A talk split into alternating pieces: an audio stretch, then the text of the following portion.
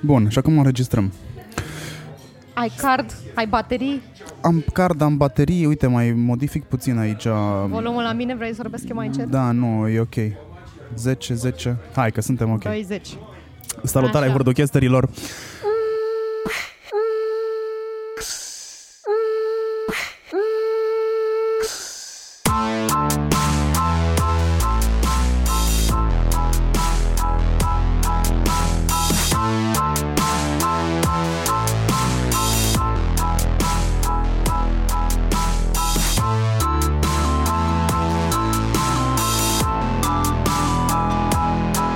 Sunt uh, cu Cristina Chipurici. Um, de ce ai strâns din ochi așa? Am zis ceva Mi-am greșit? amintit de cum de SMS-ul de săptămâna trecută pe care mi l-ai dat cu rebranding-ul Keep It Rich. A? Rich de la, da, Vanity Metrics. I love Vanity Metrics, not. Ce mai faci, Cristina? Bine, ce mai faci? Uite, fac un podcast. Iată, în sfârșit am reușit să ne sincronizăm, să Da. facem acest episod. Stai în online de... Mă rog, stăteai în online, mai bine zis, sau ai o istorie în online de cel puțin 12 ani, Corect. când erai tânără și zbuciumată și voiai să faci foarte multe lucruri deodată și credeai că multitasking-ul este Dumnezeu și dintr-o dată ajungi la, la concluzia că nu, there's no one's God. Nu știu dacă a fost chiar dintr-o dată sau a fost așa un experiment uh, de care a durat foarte mulți ani. Ia explică-ne procesul ăsta. Ai plecat de la... de la ce ai făcut tu cu mâinile tale amândouă? Ai Așa. făcut un blog de muzică care încă te urmărește și astăzi, se numea monden.info. Este primul blog care a fost vândut. Mhm. În primul blog vândut din România.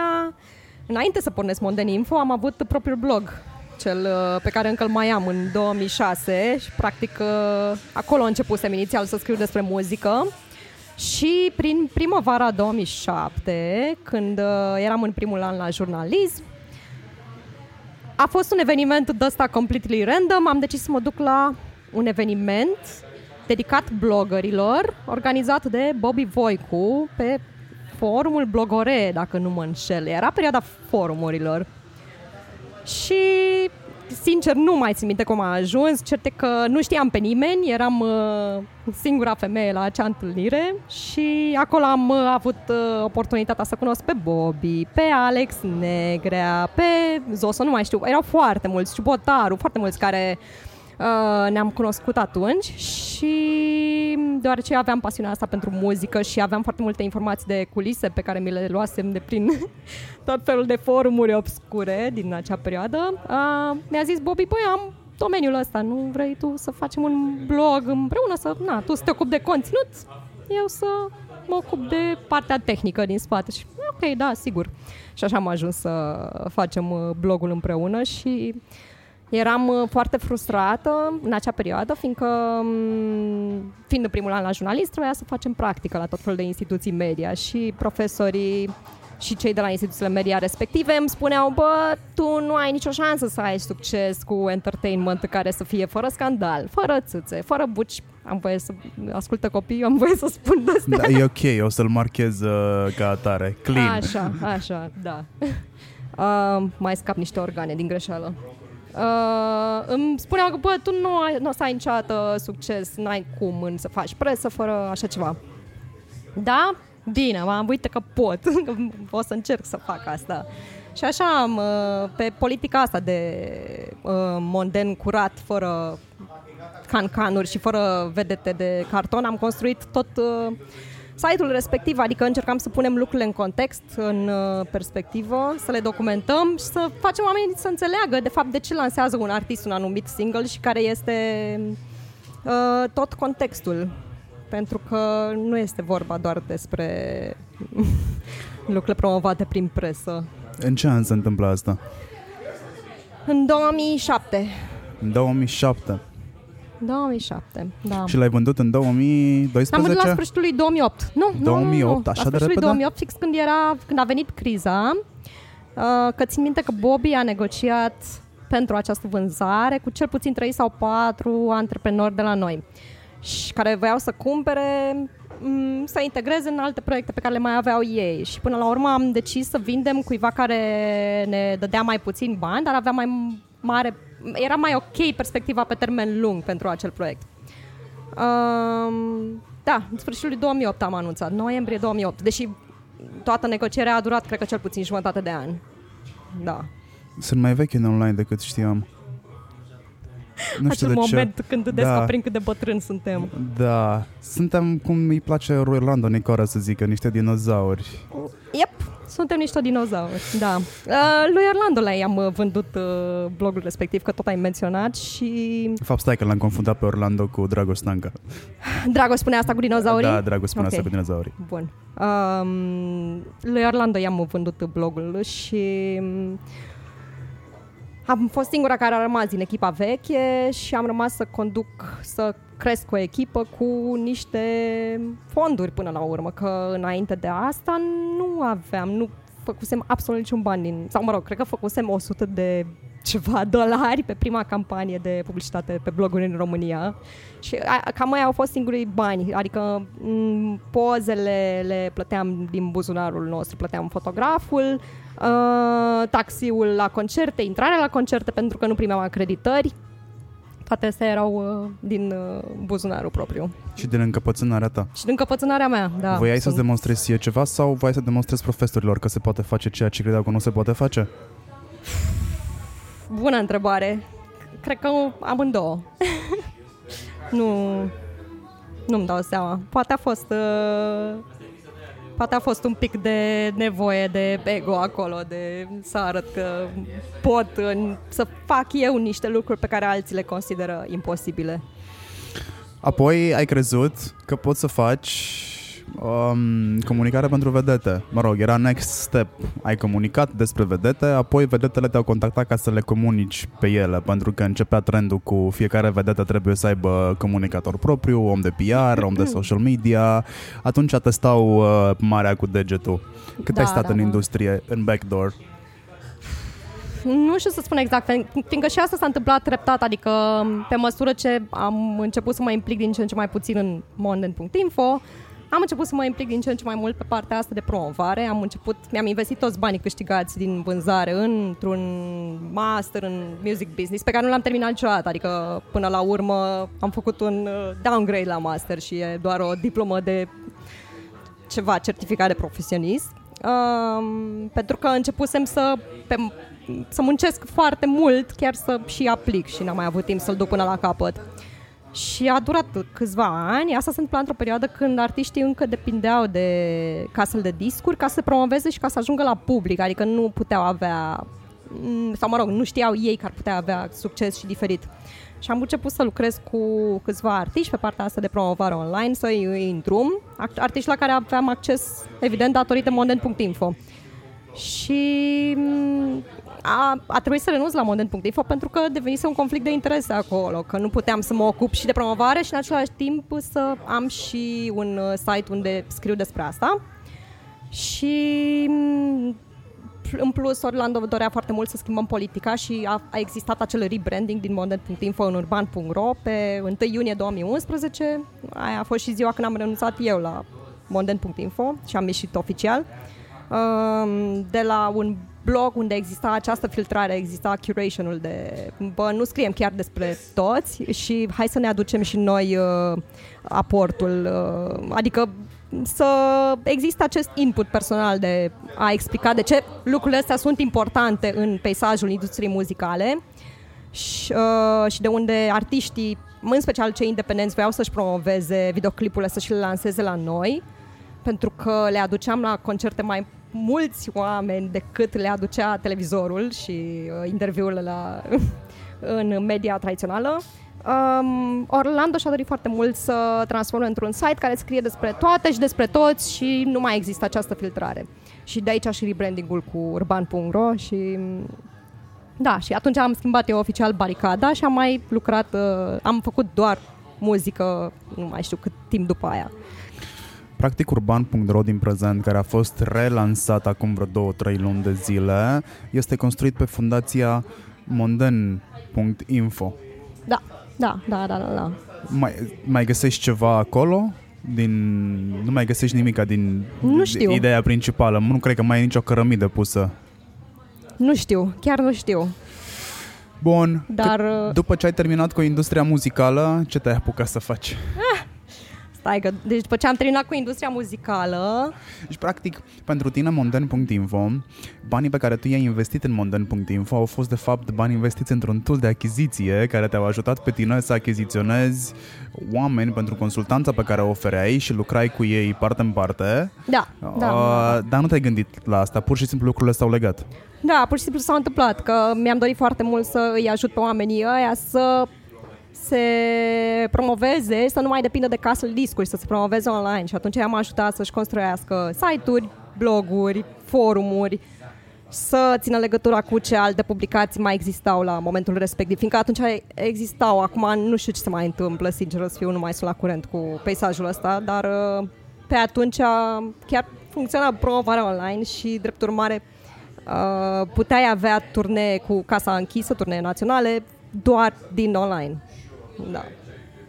Și acum de ce nu, mai, nu se mai poate întâmpla asta? N-am zis că nu se mai poate, am zis doar că nu știu dacă se mai poate, nu știu ce se mai că întâmplă. Five Gang închid casele în câteva ore. Da, uite, e, se poate. Cu- cum, cum ai fi văzut uh, Five Gang în contextul Monden Info? Ai făcut vreodată exercițiul ăsta? Să vezi nowadays... Nu m-am gândit la asta. Nu. Uh, bună ai, întrebare. ai văzut multe fenomene. De, cred că tu ești una dintre persoanele care a văzut ascensiunea Inei, care este un brand de țară foarte bun. Da, da, da, da, în Ah. 2008, în vara 2008, când a lansat Exact. Hot. Da. Exact. Tu știi detaliile astea din interior pentru că ai fost în business. Tu ai văzut cum au crescut sub Carpați din underground. Da, da, da. Și am reușit să le și... Adică, pe de o parte, le luam interviuri și îi ajutam să promoveze pe foarte mulți dintre ei și pe de altă parte aveam și niște conversații foarte um, transparente pentru că ei aveau încredere în mine să-mi spună niște lucruri pe care n-ar fi putut să le spună în mod normal unui uh, jurnalist, Când- care era la bază jurnalist, i-ar fi, le-ar fi fost frică să aibă toate aceste dezvăluiri și poate că nici n-ar fi înțeles sau nu uh, le-ar fi păsat de partea asta de business uh, legată de muzică. S-a întâmplat asta pentru că ai avut o etică a muncii și ce era off the record rămânea off the record forever. Exact, da, da, da, da, da. Și de-aia de-aia am și avut relațiile pe care le-am avut cu ei. Că, da. Exact. Mai ai acum tangență cu lumea asta? Mai am, dar s-a filtrat foarte mult. Au rămas doar cei care merită. Poți să-mi spui cu cine lucrezi? Um, nu mai lucrez cu nimeni. Ei, mai vorbesc cu ei, dar nu mai lucrez. Ok. Cine te mai întreabă așa una alta? nu pot să dau din casă. Mai am încercat, ok. Sorry. Da, asta apropo de etică, știi? Am auzit uh, recent a publicat Robert um, un, uh, un, un review sau mai bine zis un preview al lui 2020 în ce Robert Catai, în podcastul lui care se numește simplu Catai, a publicat un preview pentru 2020 cum o să arate anul viitor în podcasting sau care este viitorul podcastingului în România. Printre oamenii care și-au dat cu părerea ești și tu, Da, i-am nu o să vă trimis zic neapărat că înregistrare. sunt și eu. A, ai început cu faptul că a, ești un consultant în digital well-being. Da, deci m-a, deci m-a omorât Robert că în momentul când mi-a trimis acea invitație m-a rugat să mă și prezint și mie mi-a fost mereu greu să mă definesc și m, i- adică mi-am schimbat de atât de multe ori uh, parcursul ăsta profesional încât nu, nu știu cum să mă mai definesc. Că, pa- ok, poate acum fac ceva, dar uh, este ceva la care am început să lucrez acum trei ani până să-mi dau seama că vreau să fac asta. Și în ăia trei ani am făcut altceva și poate peste un an o să mă apuc de altceva și da, îmi este greu să mă, să mă definesc și de aia și durat atât de mult să-i trimit lui Robert înregistrarea respectivă. Mm, ai niște păreri foarte pertinente pentru că unul la mână ești din afara, um, din afara bulei. Vezi lucrurile mai Ok. obiectiv decât le văd oamenii care fac podcasting sau care sunt cu adevărat marketer. Asta fac ei pentru a mai trăi încă o zi și aș cumpăra ultimul model de iPhone. Uh, și ești până la urmă nu doar un marketer, ești un marketer hibrid care are o bază pusă din jurnalism pentru a comunica. Mi se pare the perfect combo în condițiile astea. Cunoști entertainment, poți să faci... Uh, înțelegi foarte bine și psihologie din momentul în care te-ai apucat de digital well-being. Tu ai renunțat la uh, SEO Library, că tu ai făcut în continuare echipă cu Bobby Voicu pentru The SEO Library. Da. Uh, ți-am zis la un moment dat că newsletterul tău este cel mai mișto tool pe care eu l-am văzut și a adunat cea mai mișto comunitate fără doar și poate și mi se pare ce ai făcut tu acolo este cam ceea ce au făcut băieții ăștia cu social media, doar că la un nivel mult mai deep, știi? Adică e marketing direct într-adevăr, dar tu ai făcut de fapt o rețea socială directă unde oamenii, dacă simt nevoia să-ți răspundă, îți răspund printr-un mail. E un efort mult mai mare. Da, dar este un efort mult mai mare și din partea mea, pentru că a durat foarte mult timp până am câștigat încrederea celor oameni care stau abonat și uh, nu numai că stau abonat, dar și deschid acele mail-uri și de-abia le așteaptă și dacă întârzi cu ele încep să-mi scrie și să mă întrebe dacă sunt ok și mi oferă feedback și sunt oameni care chiar uh, cumpără și au încredere în recomandările mele pe care le fac acolo. Adică mm, primesc non-stop poze de, cu cărți uh, cumpărate la recomandarea mea și ăsta este doar un exemplu. Pentru mine te-ai brânduit ca o tocilară, pentru că tu citești Sunt citești un nerd. enorm. Citesc acum enorm, deci eu până acum câțiva ani nu citeam deloc. De ce? A fost o repulsie cauzată de sistemul educațional. Am început, am învățat singură să citesc, în primul rând. Ar trebui să încep cu aici. Înainte să încep școala, eu am găsit un abecedar prin casă și am început să citesc singură și de acolo am început să citesc toate cărțile pe care le țineau ai mei prin casă, inclusiv lucruri nerecomandate pentru vârsta de 5 oh, anișori. No, aveai Kama Sutra prin casă? Eh, Stephen King. Ok. Niște romane pe care mi-a fost frică să le și duc până la cap. da. Uh, iar pe urmă am intrat la școală și am dezvoltat această repulsie cauzată de faptul că eram forțat să citim lucruri a căror noi mă nu înțelegeam. Nu ni s-a explicat niciodată care o să fie aplicația în viața reală, de ce, cum ar putea ajuta. Era strict uh, sistemul acela de m, trebuie neapărat să înveți această informație. De ce? Păi că spun eu că și că eu sunt autoritate. Și, ok, eu n-am rezonat cu asta și de-abia în momentul când am făcut uh, acele studii în music business, de-abia atunci am început eu să văd cât de mult ne pot ajuta cărțile atunci când sunt citite cu un scop bine definit și m, bine, și am început uh, a, ăsta a fost unul dintre factori.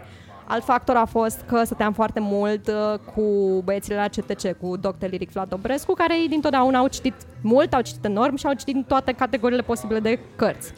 Al treilea factor a fost că am uh, descoperit munca lui Ryan Holiday. Ryan, care este de aceeași vârstă cu mine, este un om de marketing și autor renumit din America și el vorbește foarte mult. El, nici el nu citea în, în școală, a început să citească de-abia în primul lui an de college. Um, și atunci a descoperit cu adevărat cât de mult îl pot ajuta cărțile. A început mai devreme să citească și mm, i-a schimbat viața și s-a branduit foarte mult și el în direcția asta.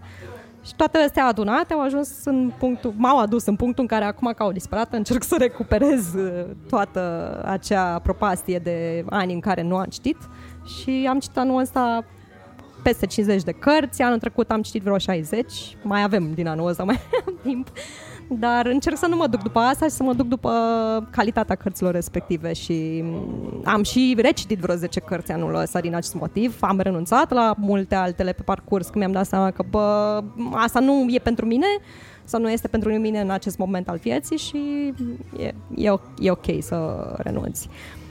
Um, foarte mulți citesc cărți doar pentru entertainment, pentru a se uh, deconecta de la realitate.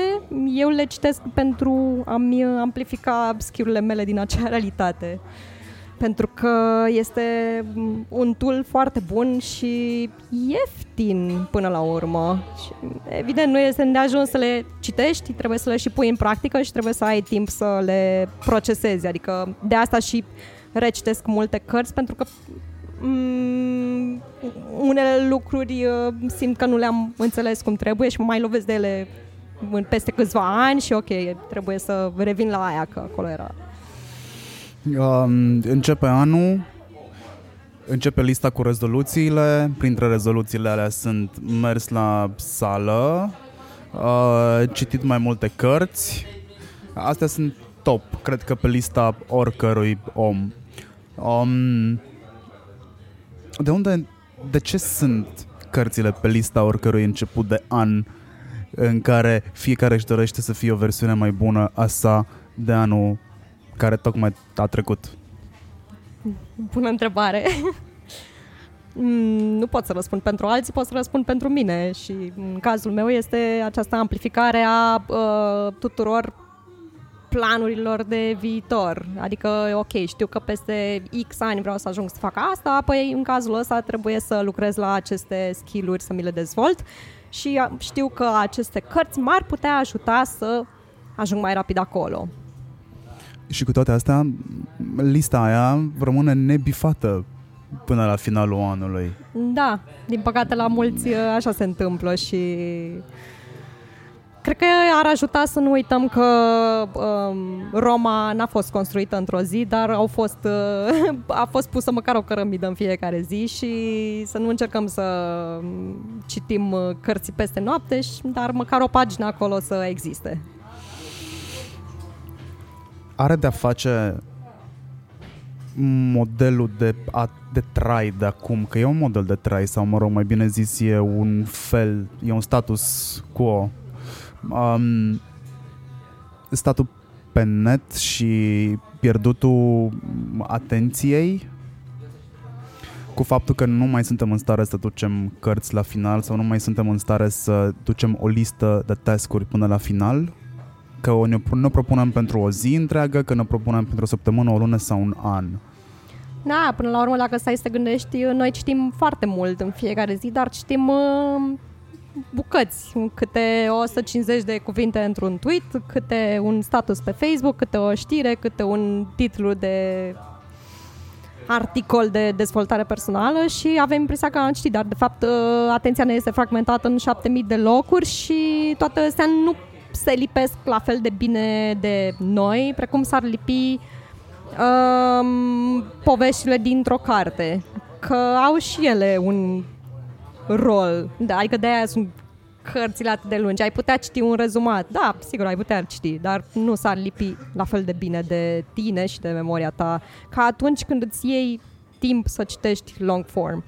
Iar uh, asta cu atenția și cu informația, cu junk, junk information, zic eu, um, din păcate ne-a afectat pentru că ne-am obișnuit să primim informația senzațională din prima, din primele cuvinte și dacă nu ne o luăm, renunțăm, renunțăm foarte ușor. Creierul uman este obișnuit să caute scurtăturile și întotdeauna le va căuta, că așa am ajuns să supraviețuim și să evoluăm și da. Dar cu toate astea, cred că trebuie să fim conștienți de faptul, și aici completez ce spui tu, trebuie să fim conștienți de faptul că al nostru creier este obișnuit să primească informație care alertează la asta reacționează, de asta funcționează presa foarte bine și de asta știm că în lume se întâmplă doar chestii nașpa. Noi suntem conștienți doar de faptul că există terorism, că există știrile de la ora 5, că e cu sânge, că e cu viol, că um, e cu biasuri um, uh, pe bază de rasă. Um, noi astea le știm. Lucrurile bune ne este foarte greu să le asimilăm și de asta presa cu știri bune nu funcționează. Nu poate face bani. Da. Pentru că noi suntem obișnuiți să stăm în stare de alertă și ne atrage atenția orice informație negativă care ne-ar putea pune în pericol. Da. Noi uităm că am cam sărit pârleazul din momentul în care ne-am dat jos din copac, am început să cultivăm da, dar până la urmă sistemul nostru nervos funcționează la fel ca atunci când încă eram în copaci alergați de tigri și avem impresia că fiecare știre pe care o citim și o consumăm ne ajută să fim mai în uh, control, să fim în siguranță, doar fiindcă avem impresia că putem prevede viitorul sau că suntem mai informași. Nu este cazul și doar rămânem uh, stresați și alarmați în permanență. De aici vine și nevoia de a scroll în continuu pe rețele de socializare? Da, este, este o nevoie de certitudine în viața noastră uh, și până la urmă, dacă stai să gândești de ce în, pe orice site sau în, chiar și în ziar, rubrica aia care era cea mai populară era rubrica de vreme și uh, horoscop și asta era tot dintr-o nevoie din asta de a, vai, am nevoie să prevăd uh, viitorul și este nevoia mea, să-mi bifez nevoia de siguranță și certitudine. Și mai era una foarte citită pe care nimeni n-ar fi crezut că este printre uh, top interese. Uh, era aia unde mm, se făceau necrologurile. Da. Era în top 3 preferințe da. ale oamenilor. Cred că încă este. Da, izvorăște din tot, din nevoia asta de certitudine.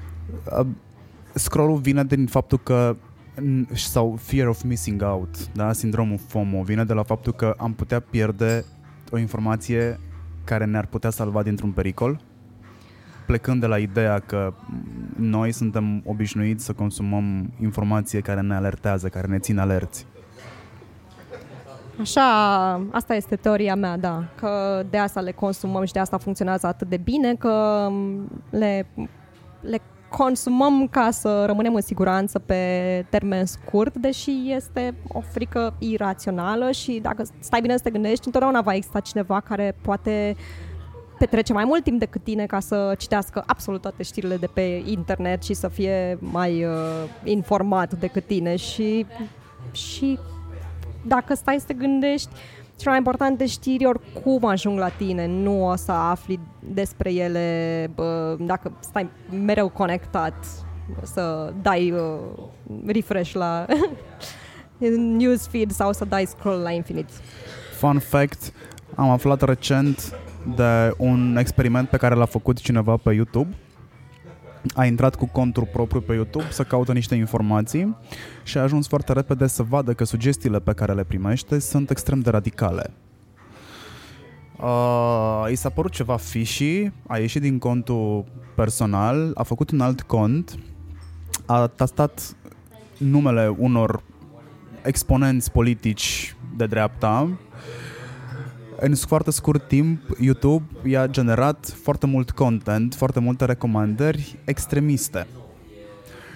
Da, a închis contul respectiv, a închis contul respectiv, a făcut alt cont și a mers cu dreapta. Teoria ale conspirației, bla bla bla bla. Fast forward, aflu că 70% asta nu o știam. 70% din veniturile YouTube sunt din recomandări iar recomandările astea vin din extremismul ăsta pentru că noi suntem hooked da. de teorii ale conspirației și de controverse. Da, și le căutăm pe cele pe care, în care cumva deja credem, în loc să căutăm uh, păreri uh, care mm, să fie opuse. Nu, noi o să rămânem mereu prinși în aceeași bulă în care suntem deja. Da, nu suntem noi de vină pentru asta, pentru că e rețelele de, de socializare vor veni cu aceeași scuză cu care venea presa în anii 2000 la noi. Presă care se făcea în anii 70 în Statele Unite ale Americii. Adică sunt niște faze prin care au trecut toate civilizațiile care s-au dezvoltat, toate țările care s-au dezvoltat sau sunt în curs de dezvoltare. Uh, nu suntem noi de vină pentru faptul ăsta, pentru că dacă nu ne-ar fi confirmate uh, credințele dacă nu am vedea ceea ce am vrea să vedem, am mai sta noi online, ar mai face rețelele de socializare bani din atenția noastră? Este foarte greu să trecem peste acest fel de al naturii umane până la urmă, pentru că așa suntem construiți și așa am reușit să supraviețuim în niște triburi. Um, eram, na, aveam lucruri în comun cu cei din tribul nostru și reușeam să ne recunoaștem ușor după anumite lucruri. Uh, și același lucru se întâmplă și acum, practic. Rămânem blocați în bulele noastre sociale, cu oameni care au aceleași uh, păreri pe care le avem și noi și este foarte greu să ieșim din ele. Adică este împotriva naturii noastre să reușești să-ți schimbi părerea despre ceva sau să nu te mai duci după aceste lucruri uh, senzaționale. A, da, cu toate astea, schimbatul părerilor sau discuțiile inconfortabile sunt cele care te ajută să evoluezi. Da, De la o vârstă încolo nu mai poți, creierul nu-ți mai permite chestia asta. Ce ai sedimentat până la o anumită vârstă, după 45 încolo, nu prea mai poți schimba. A Da. trebui să spargi fundația aia serios cu un picamăr și apoi după aia să lași să intre apă și eventual niște semințe noi să crească un copăcel sau ceva. tu ai zis 40 ceva de ani, dar uh, din ce am mai citit se întâmplă super devreme acest lucru. Adică este... I-am fost uh, de indulgent. Da, pe măsură ce înaintăm în vârstă este din ce în ce mai greu să ne schimbăm uh, părerile, dar uh, în același timp ne și pasă din ce în ce mai puțin. Adică de aia foarte multe revoluții pleacă de la până la urmă de tot de la tineri și m, tinerii sunt cei care cred că vor schimba lumea, adică m, cam până în 25 de ani se întâmplă asta, e perioada când uh, la, da, la 25 de ani se maturizează complet uh, m, partea aia cea mai nouă a creierului. Și până în momentul ăla noi sunt că suntem foarte emoționali și căutăm noutatea și că în același timp căutăm să m, uh, interacționăm, să, să fim acceptați de grup, să ne căutăm tribul. Da. Da, dar de ce ne luptăm cu murile de vânt? Pentru că emotions over facts. Tot timpul va funcționa chestia asta și vezi că acest principiu este foarte bine aplicat în politică peste ocean, în, în state. Ei știu foarte clar că emoțiile bat faptele. Da, și partea rațională a creierului, de fapt, o folosim doar ca să căutăm niște argumente logice pentru um, niște concluzii la care am ajuns oricum emoțional. Și uite, așa apare fake news. E, a apărut de mult, dar acum e doar amplificat datorită mediului online. Fake news a apărut de la Yellow Journalism încoace. Da, da. Nu e o chestie nouă. Da, la fel și asta cu bă, vândut cititorii, bă, cititorii sunt produse bă, cărora le servești reclama și de fapt ă, ziarele au în același timp ă, cli- și cititorii și au și uh, brandurile care vând reclamă în acel mediu. Este, acolo întotdeauna o să existe un conflict de interes, pentru că nu ai cum să îi împaci și pe aia și pe aia. Foarte puțin știu că inclusiv Pulitzer a făcut Yellow Journalism, adică a dat bârfe. Ok. Pentru că era în competiție cu Hearst, care asta a făcut. El a brevetat Yellow Journalism. Nu știam, am aflat ceva nou. Well, bun venit la mine în Iată. podcast. Bun, da, noi cum reușim să dăm la o parte biasurile astea? Adică m, n-am un, n-am un corespondent în limba română și probabil mă ajuți tu aici la bias. Nu am nici eu, nu am găsit, dar dacă găsesc, promis te anunț dacă aflu Preconcepții. vreunul. Ne, Nu. nu sunt, e, sunt niște erori de logică. Nu, nu știu, da, nu știu să le, nu știu să traduc. Um, apropo de asta, citeam zilele trecute o, o chestie interesantă. Um, dacă te duci într-un aeroport și le spui oamenilor să se asigure în, să nu moară în călătoria pe care o vor uh, urmează să o aibă sau dacă le spui să se asigure împotriva terorismului, uh, mai degrabă se vor asigura împotriva terorismului decât uh, uh, să moară în general, pentru că funcționează foarte bine astea bine definite, deși asigurarea pentru a nu muri cuprinde și asigurarea împotriva terorismului. Dar oamenii nu sunt raționali, oamenii reacționează emoțional, cum spuneai și tu. Pentru că terorismul se poate întâmpla acum, Da. orice altceva nu o să mi se întâmple mie. Exact, exact. Și despre terorism citim în continuu.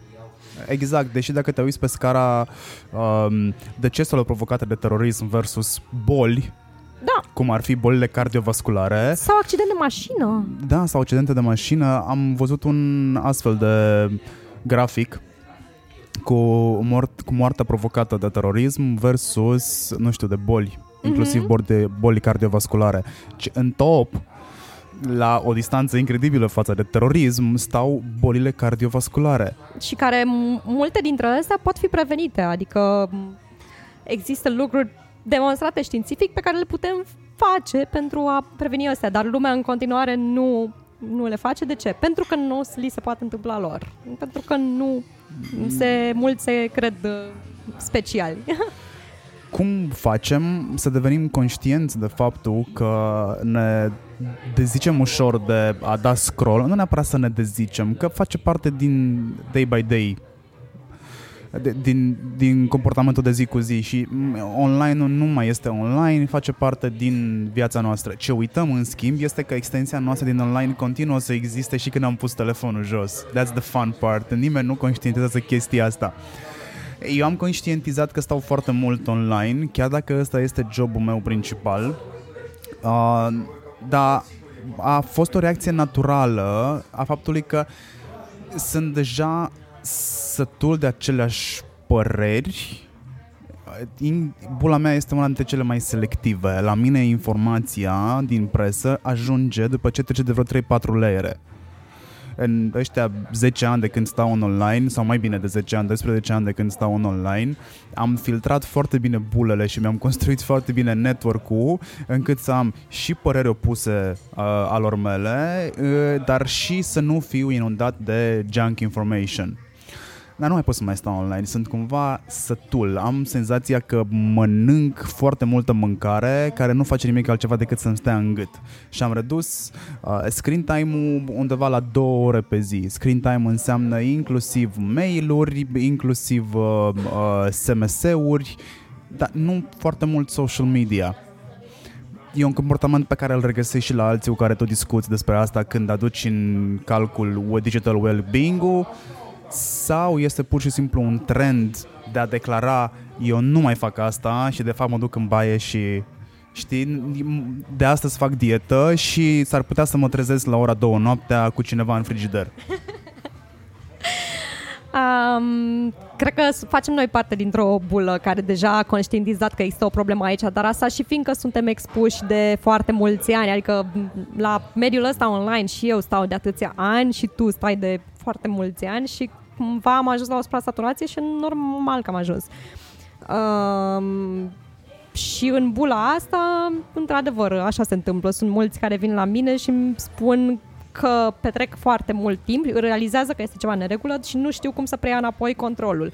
Nu a renunțat complet nu este niciodată o soluție, pentru că până la urmă este tot ceva radical și trebuie să conștientizăm că asta este realitatea în care trăim și avem nevoie de unelte prin care să incorporăm mediul digital într-un fel uh, să fie sănătos, nu să renunțăm integral 100% la asta. Um, ah, stai să văd cum, mă, cum structurez ce vreau să spun. Este la început, când în, îți începi o carieră, ai nevoie să spui da la foarte, foarte, foarte multe lucruri ca să te poți expune la cât mai multe și să primești feedback despre tine, să primești cât mai multe informații ca să știi cum să o apuci mai departe. După care, după un anumit punct în viața aia profesională a ta, trebuie să treci în extrema cealaltă și să fii extrem de selectiv și să spui nu la foarte, foarte, foarte multe lucruri, pentru că deja ai suficient de multe informații despre tine, ți-ai clarificat ce vrei să faci, care e pasiunea ta. Și cred că așa trebuie să facem și cu internetul, cumva, să-l tratăm. La început avem nevoie să ne expunem la mult, mult, mult, mult, mult, dar după un anumit punct avem nevoie de acea dietă, pentru că altfel rămânem paralizați, rămânem blocați din cauza excesului de informație. Și în funcție de ce vrea fiecare să facă, este important să ajusteze dieta și uh, felul în care consumă mediul digital și mai important de atât este, import, este, este foarte important să le ducă în offline, adică online-ul este o, un tool, îți iei de acolo și duci în uh, viața reală, în mediul offline, pentru că de acolo îți iei lucrurile de calitate, din interacțiunea live, live face-to-face cu oamenii, nu din uh, 7000 de mesaje pe social media, pentru că ăla este junk și o să rămâi uh, nesătul la finalul zilei. Are de-a face ceva excesul, de, excesul ăsta de informație cu faptul că ne simțim extrem de ocupați într-o zi normală de lucru? Că majoritatea dintre cei care mișină în jurul meu au, îmi spun că sunt foarte, foarte, foarte, foarte ocupați. Pe lângă faptul că l- l-au dus la rang de artă și credeam și eu la un moment dat că e super cool să fii foarte ocupat, până că mi-am dat seama că a fi foarte ocupat e de fapt ați da cu stângul în dreptul și a pica în nas literalmente că e și cu mâinile în buzunar. Și mă gândeam la un moment dat dacă există vreo corelație între a sta foarte mult online, dând scroll, im- primind informație inutilă, pe care creierul tău nu o cataloguează drept inutilă, dar până la urmă tragi linie zilei și n-ai produs nimic notabil, nu ți-ai Da. bifat tascurile și dacă devii conștient de tine, probabil, mă rog, bănuiesc că îți dai seama că, ok, I did nothing today, aș fi putut să-mi fac tascurile astea, dar am stat foarte mult online și după aia vine scuza și zici, da, dar am stat foarte mult pe mail-uri. Da, dar nu e obligatoriu să răspunzi la mail-uri? Sunt Mail-ul e întrebări o pe care hibră. mi le-am pus eu. Probabil că eu m-am dus în cealaltă extremă, în care mi-am oprit toate notificările, mi-am băgat oameni importanți în favorites. Tehnologia pentru mine trebuie să fie de folos, nu să mă folosească. Am ajuns să ne simțim vinovați dacă ne umplem fiecare moment al zilei cu bă, scroll pe telefon sau hai să mai răspundem la un e-mail că am acum 5 minute libere și hai să mai bifez și din asta. Și- Dar uh, nu astea fac diferența la sfârșitul zilei și ok, sunt importante și este bine că să avem niște perioade alocate în care să ne ocupăm și de asta, dar uh, avem nevoie și de momentele în care ne lăsăm mintea să protăcească pe, după cai vers pe pereți. Plictiselea e bună. Plictiseala este foarte bună și ne ajută să învățăm mai rapid, ne, ne ajută să fim mai creativi. Și cred că până la urmă, de ce ne vin cele mai bune idei sub duș sau când, uh, nu știu, ne ducem în creierii munților și nu avem semnal la uh, telefon. Este bună plictiseala, are și ea rolul ei și mm, inclusiv uh, la faptul că la finalul zilei ne ducem acasă și ne uităm tot la niște documentare sau citim tot o carte de non-fiction și ne punem un, mintea la treabă și este important să o mai lăsăm în pace, să mai se și distreze, să ne mai și jucăm. Cărțile recomandate în mare parte sunt cele profesionale. Bele- Beletristica n-ar trebui să facă parte din dietă? Ba da, ba da, ba da, are, are rolul ei. Beletristica, jocurile m, au, uh, au și ele rolul lor, la fel cum uh, și o mică bucată de pierdut timpul pe Facebook sau pe orice altă rețea de socializare, un pic de randomness și de uh, spațiu lăsat pentru a descoperi lucruri fără niciun scop. E, Mi se pare că au uh, rolul lor chestiile de genul ăsta. Vreau să mă detoxific de internet. care e primul pas pe care trebuie să-l fac? Sunt un ascultător al podcastului ăstuia pe care noi îl facem acum, mă rog, al episodului ăstuia din Urduchest. Cu ce încep? Există variante re- radicale și există niște variante mai... Uh, Nu vrem variante radicale pentru că ne speriem și nu renunțăm. Există variantele radicale pe timp limitat. Tai tot timp de o săptămână și vezi ce b- lași după aia înapoi, că începi să conștientizezi ce îți era cu adevărat util și ce nu. Asta este o variantă. O altă variantă este să începi să măsori exact cât timp petreci făcând fiecare activitate și ce ți iei din asta, pentru că poate îți petreci 80% din timp răspunzând la mail-uri, dar 80% din rezultatele muncii tale vin dintr-un 5% petrecut prin uh, întâlniri cu anumiți oameni. E un exemplu random. Și atunci trebuie stat foarte mult și analizat cât e cantitate și cât e calitate. De acolo aș porni. În perioada aia în care am putea renunța la tot pentru o săptămână, două, e o perioadă similară renunțării la adicții de ceva, droguri, alcool, țigări, e o perioadă de sevraj. Poate fi și în toate, în toate adicțiile astea, dacă stai să te gândești, este un mod prin care să ne satisfacem niște nevoi pe care nu ni le luăm altfel și trebuie să ne gândim felul, toate felurile negative în care ne satisfacem acele nevoi și prin ce am putea să înlocuim. De exemplu, social media ne satisface uh, nevoia de a ne simți importanți. Ne satisface nevoia de a simți că aparținem unei comunități. Cum am putea să ne bifăm toate astea în, dintr-un alt mediu? Și începem să punem pe foaie alte modalități prin care să facem asta și să testăm cu ele, să experimentăm în niște feluri diferite de a face acele lucruri. Te întreb asta pentru că am citit nu de puține ori și am avut discuții inclusiv cu psihologi care spun că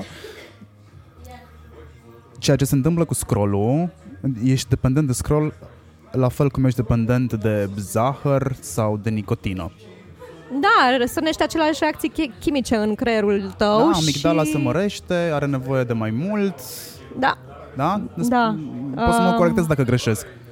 E, este o reacție chimică asemănătoare cu a drogurilor și noi, dacă de fiecare dată când am dat scroll am primit ceva util și interesant de fiecare dată, ar fi mai puțin uh, addictiv decât se întâmplă acum când câștigăm doar poate în unul din trei cazuri când ne luăm ceva interesant.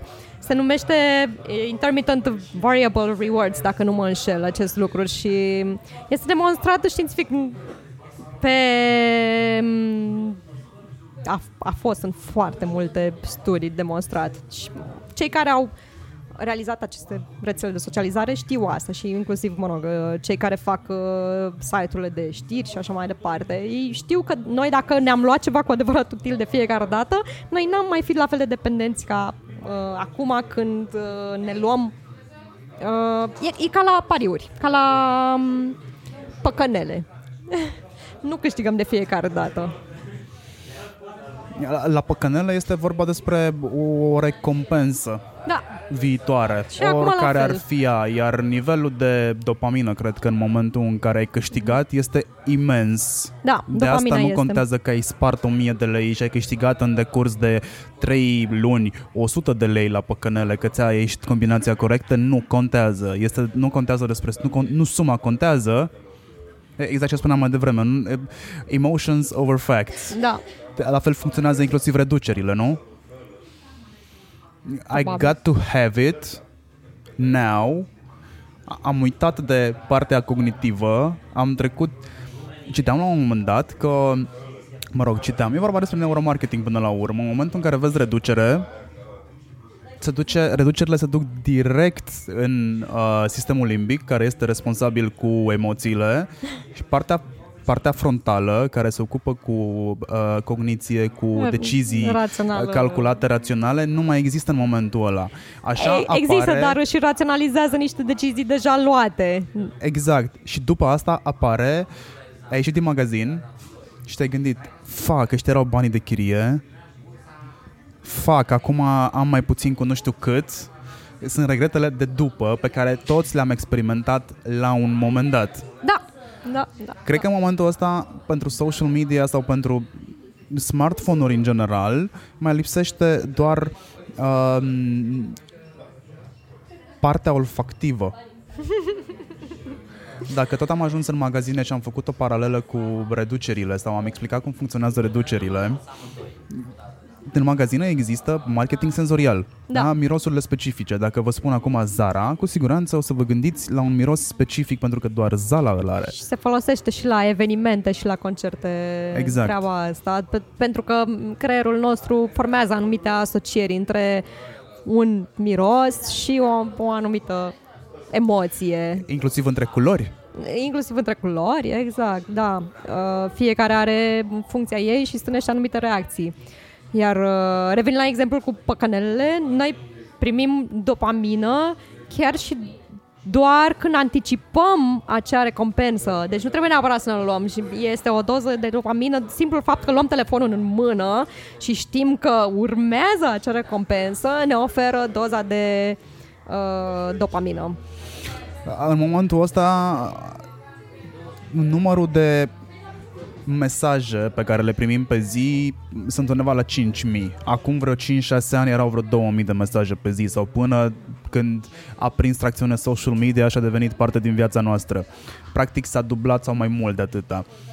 Cu oare cât la sută din informația asta ne dăm singur, ne, ne bombardăm singur cu ea? Bună întrebare. Cât de mult timp petrecem uh, căutând lucruri cu un anumit scop și cât este doar fiindcă reacționăm la lucruri și din păcate este un cerc vicios în care intrăm pentru că în loc să ne formăm noi propria agenda și să fim în control, ajungem doar să reacționăm la um, alții și să luăm decizii din ce în ce mai proaste, pentru că se ajunge la acest decision fatigue. Faptul că ne expunem la atâtea mesaje și că trebuie să luăm atâtea decizii uh, pe parcursul zilei, inclusiv decizia de a ignora sau a citi uh, un mesaj sau uh, un, uh, ceva pe chat sau un mail.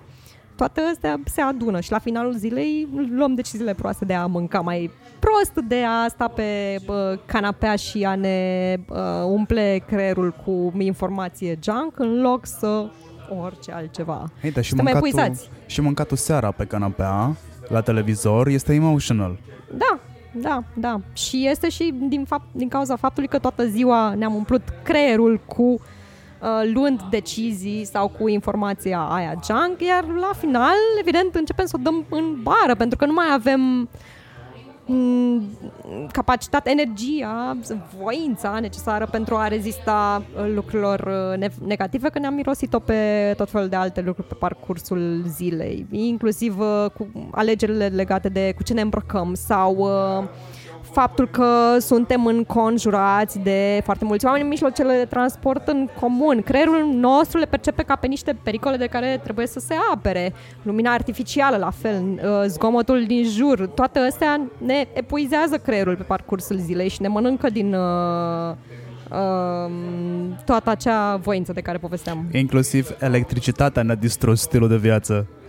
Noi nu suntem făcuți încă să stăm până la ora 12 noaptea când ni se pare normal eventual să ne îndreptăm către pat și să mai facem niște skim reading, că asta facem practic, skim reading pe net. Da. Skim reading înseamnă că citim în, pe diagonală, da? E clasicul citit pe diagonală. Nu se lipește nimic. Nu se lipește nimic de tine, într-adevăr, și mai stai și te trezești că este ora 1. N-ai cum să ai un somn bun, odihnitor, că vorbim despre well-being, în, în intervalul uh, 2-6 eventual, dacă trebuie să te trezești la 6 ca să mergi la birou și ajungi să fii excedat de oboseala pe care o primești, odată ești obosit pentru că îți dai foarte multă informație inutilă, o după aia că nu te odihnești pur și simplu, nu mănânci când trebuie, când trebuie însemnând în momentul în care simți că ți este foame. E, da, e un cerc vicios și se adună toate astea, adică lipsa somnului cumva și somnului de calitate face corpul să intre într-o stare în care are impresia că este uh, este în pericol și pe de o parte nu mai îți primești hormonii ăia legați de sațietate și nu mai primești semnalele că gata, ai mâncat destul și pe de altă parte tot ce bagi în tine înmagazinează pentru că ești în pericol. Asta, asta este percepția pe care o lași și creierului. Și mm, tot așa mai departe. Te trezești a doua zi dimineața, ești obosit, bagi niște cafea care te ține hype toată ziua și mm, o duci uh, mult și bine. E, într-adevăr, există oameni care funcționează foarte bine noaptea, pentru că noi, de pe vremea când eram revenind la triburi, uh, pe vremea când dormeam în peștere, existau câțiva care stăteau și ne uh, aveau grijă de noi noaptea, stăteau de pază până la urmă, dar erau foarte puțini din populație. Acum, datorită sau din cauza, mă rog, în urma electricității am ajuns cu toții să putem să stăm uh, uh, noaptea după ce a apus soarele, să stăm în uh, priză uh, dând scroll pe telefon la nesfârșit. Bunicul meu și cred că bunicii majorității dintre cei care suntem acum în difuzoare sau cu urechile pe difuzoare se culcau odată cu găinile pentru că nu mai aveai ce face, nu mai exista entertainment, nici măcar programe la radio nu mai existau la ora aia. Ultimul program la radio se termina cu uh, cotele Dunării. Și asta era undeva în jur de 9 și jumătate după actualități. E, după momentul ăla, nu mai aveai ce să faci. Și trebuia să dormi. Odată pentru că te lua somnul, Doi, pentru că la ora 4 dimineața trebuia să fii sus și să începi să rănești la animale, să dai la animale potol și apoi după aia să te duci să apuci de lucrurile câmpului. Da. Noi ne-am modernizat, dar corpul n-a ținut uh, n-a ținut și nu o să țină multă vreme pasul cu noile noastre obiceiuri. Noi trebuia să mâncăm mult pentru că noi depuneam foarte mult efort. Intermittent fasting-ul care este la modă în momentul ăsta, dacă ești student îți spune sărăcie, e foarte simplu, sau prioritizare, îți prioritizezi banii pentru alcool și țigări, mâncarea poți să mai aștepte sau poate mai primești cineva pachet de acasă Uh, e pentru că în perioada aia noi nu mâncam. Eram ca orice alt animal de pradă. Diferența e că noi eram omnivori și suntem în continuare omnivori. Și nu... Uh, acum mâncăm în fiecare zi, trei mese pe zi, dar atunci mâncăm probabil trei mese la o săptămână sau trei mese la două săptămâni. Da, vânam toată ziua, ne culegeam uh, mâncarea din copaci, adică nu ne trezeam și ne puneam, aoleu, mor dacă nu mănânc în acest moment, uh, dacă nu iau micul dejun. Nu, nu, nu știu, timp de 90% din istoria noastră, noi nu am funcționat așa și brusc de 50 de ani încoace ne-am rezolvat și problema asta cu mâncatul, că avem mâncare în abundență la îndemână non-stop, iar noi suntem făcuți să supraviețuim și suntem făcuți să mâncăm, că asta înseamnă mâncare, înseamnă supraviețuire. Și a doua la mână ne-am rezolvat problema asta cu căldura, pe care tot așa nu aveam înainte, adică noi eram expuși la frig um, și ne făcea, ne imuniza cumva și acum suntem în, într-un cocon de confort uh, non-stop. Și nu știm încă ce efecte are pe termen lung. Mm, eu cred că noi pe acum începem să ne învățăm, pentru că în ultimii 100 de ani de la Revoluția Industrială au avansat lucrurile atât de mult încât noi ne-am ținut pasul cu noi, că de, până la urmă asta este esența. Noi nu putem ține pasul cu noi, noi nu putem ține pasul cu tehnologia pe care o dezvoltăm, nu știm să o folosim, o folosim doar pentru entertainment în mare parte și în foarte puțină parte o folosim pentru productivitate. Primul lucru pe care ar trebui să-l facă cineva începe de la notificări sau nu, pentru că mi-a atras atenția faptul că telefonul tău nu s-a aprins de o oră. Și apreciez foarte mult chestia asta pentru că mă enervează la culme în momentul în care stau cu cineva la discuții și telefonul stă pe masă și se aprinde ecranul. O, odată nu este eficient pentru terminalul ăla pentru că a prins stins, a prins stins, a prins stins, ajunge să nu mai ține bateria aia. Bateria mea cred că este la 90% acum, dacă nu... și este 3 după amiază. Sunt convins de asta Doi, mă enervează pentru că mi-atrage atenția inclusiv mie, deși pe mine nu mă interesează ce se întâmplă pe ecranul tău. Sunt una dintre persoanele alea căreia nu-i pasă. Dacă vrei să discuți un secret cu cineva, mi-am pus căștile pe urechi, do that, I don't care. Da, dar tot îți uh, consumă din energie simplu fapt că atenția. îți atrage atenția. Da, discut da, cu îți tine. mai mănâncă un pic din, uh, din creier, din da, toată energia place pe care să folosim o ai. attention span. Însă care înseamnă de fapt durata de atenție pe care o acorzi unui lucru fără să fii distras de altul.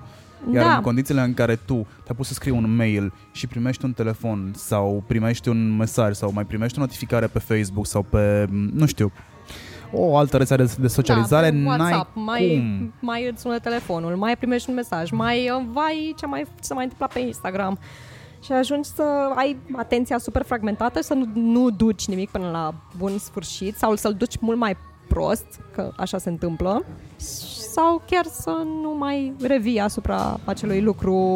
Am impresia că era un studiu care spunea că de fiecare dată când ne întrerupem dintr-un task durează în medie 27 de minute până revenim. Sau când suntem întrerupți, ne lăsăm întrerupți. Este, acum stau și mă gândesc dacă este vreun lucru pe care să-l fac 27 de minute să fiu conștient fără să fiu întrerupt. Nu te gândi la aia. că acolo sunt fer convins că nimeni nu stă cu telefonul în mână. Am, uh, mi-am închis contul de Facebook acum uh, aproape 2 ani, să fac acum 2 ani pentru un experiment care trebuia să dureze o săptămână, dar cum se întâmplă? Hei, sunt mai 100, cât, două săptămâni? Da, a durat un pic mai mult uh, acel experiment, pentru că este în continuare închis. Că mi-am dat seama cât de afectată mi era, uh, cât, cât de mult mi-a afectat acest attention spam, pentru că eu nu mai erau în stare să uh, citesc uh, cărți pentru o durată mai lungă timp sau să mă concentrez asupra altor tascuri care necesită necesită asta, asta atenția ceasurile sunt, mă rog, wearables-urile, uh, sunt extensii ale telefonelor. Practic, computerele astea au, au fiecare dintre ele niște extensii, niște căști pe care le folosești foarte convenabil mai nou în, în urechi. Um, primești foarte multă informație pe wearables. Wearables-urile sunt de dat la o parte sau sunt și astea de optimizat? Sunt de optimizat, pentru că până la urmă uh, la bază au un scop foarte bun prin care ne putem bifa alte lucruri legate de obiceiuri sănătoase și eu le-aș optimiza sau din start aș alege unele care, la care nu există acele opțiuni de a fi distras. Vector avea chestia asta, nu prea puteai să-i faci foarte multe lucruri. Vector, ceasul. Ah, românesc, okay. care a fost cumpărat de Fitbit și acum mm-hmm. de Google. Era, putea fi Nu era 100% sau? customizabil și nu puteai să-l uh, puteai să-i faci pairing cu orice terminal dar primeai notificările de bază și nu puteai să interacționezi cu ele. Ok. Mail-urile le dai sau nu pe silent? Am totul pe silent în afară de uh, apelurile de la bărbatul meu care când mă sună știu că este cu adevărat ceva important pentru că nu stăm să vorbim toată ziua pe chat, lucrurile importante le vorbim live, face-to-face. În rest am absolut totul, inclusiv uh, dacă mă suni, de cel mai multe ori trebuie să, uh, să sun de trei ori ca să treci de partea de silent pentru că nu vreau să fiu întreruptă. Ok, da. nu mi s-a întâmplat asta la tine, înseamnă că sunt o persoană importantă. Ești o persoană importantă și sau eram deja cu telefonul în mână. Well, înseamnă că sunt doar o persoană norocoasă. Mi se confirmă încă o dată că asta sunt. Aș putea să mă duc să pun iarăși la loto. Poate de data asta iese. Uh, mail-urile le am astfel încât să fie filtrate și să se ducă în niște foldere dedicate. Nu-mi intră în inbox decât foarte puține mail-uri, în rest se duc automat în folderul dedicat pentru un proiect, folderul de newsletters, folderul de uh, orice altceva și, și mă ajută și asta, pentru că newslettere, de exemplu, intru doar uh, o dată sau de două ori pe săptămână sau uneori și chiar și mai rar și le citesc în batch pe toate deodată. Nu le citesc în momentul când le primesc și la fel se întâmplă și pe foarte multe alte proiecte. Și atunci în inbox mă aleg chiar cu lucrurile importante sau în funcție de adresa de mail pe care îmi scriu oamenii, tot așa sunt puse filtre astfel încât să se ducă separat altundeva în, într-un Ce folder. client de mail folosești? Gmail.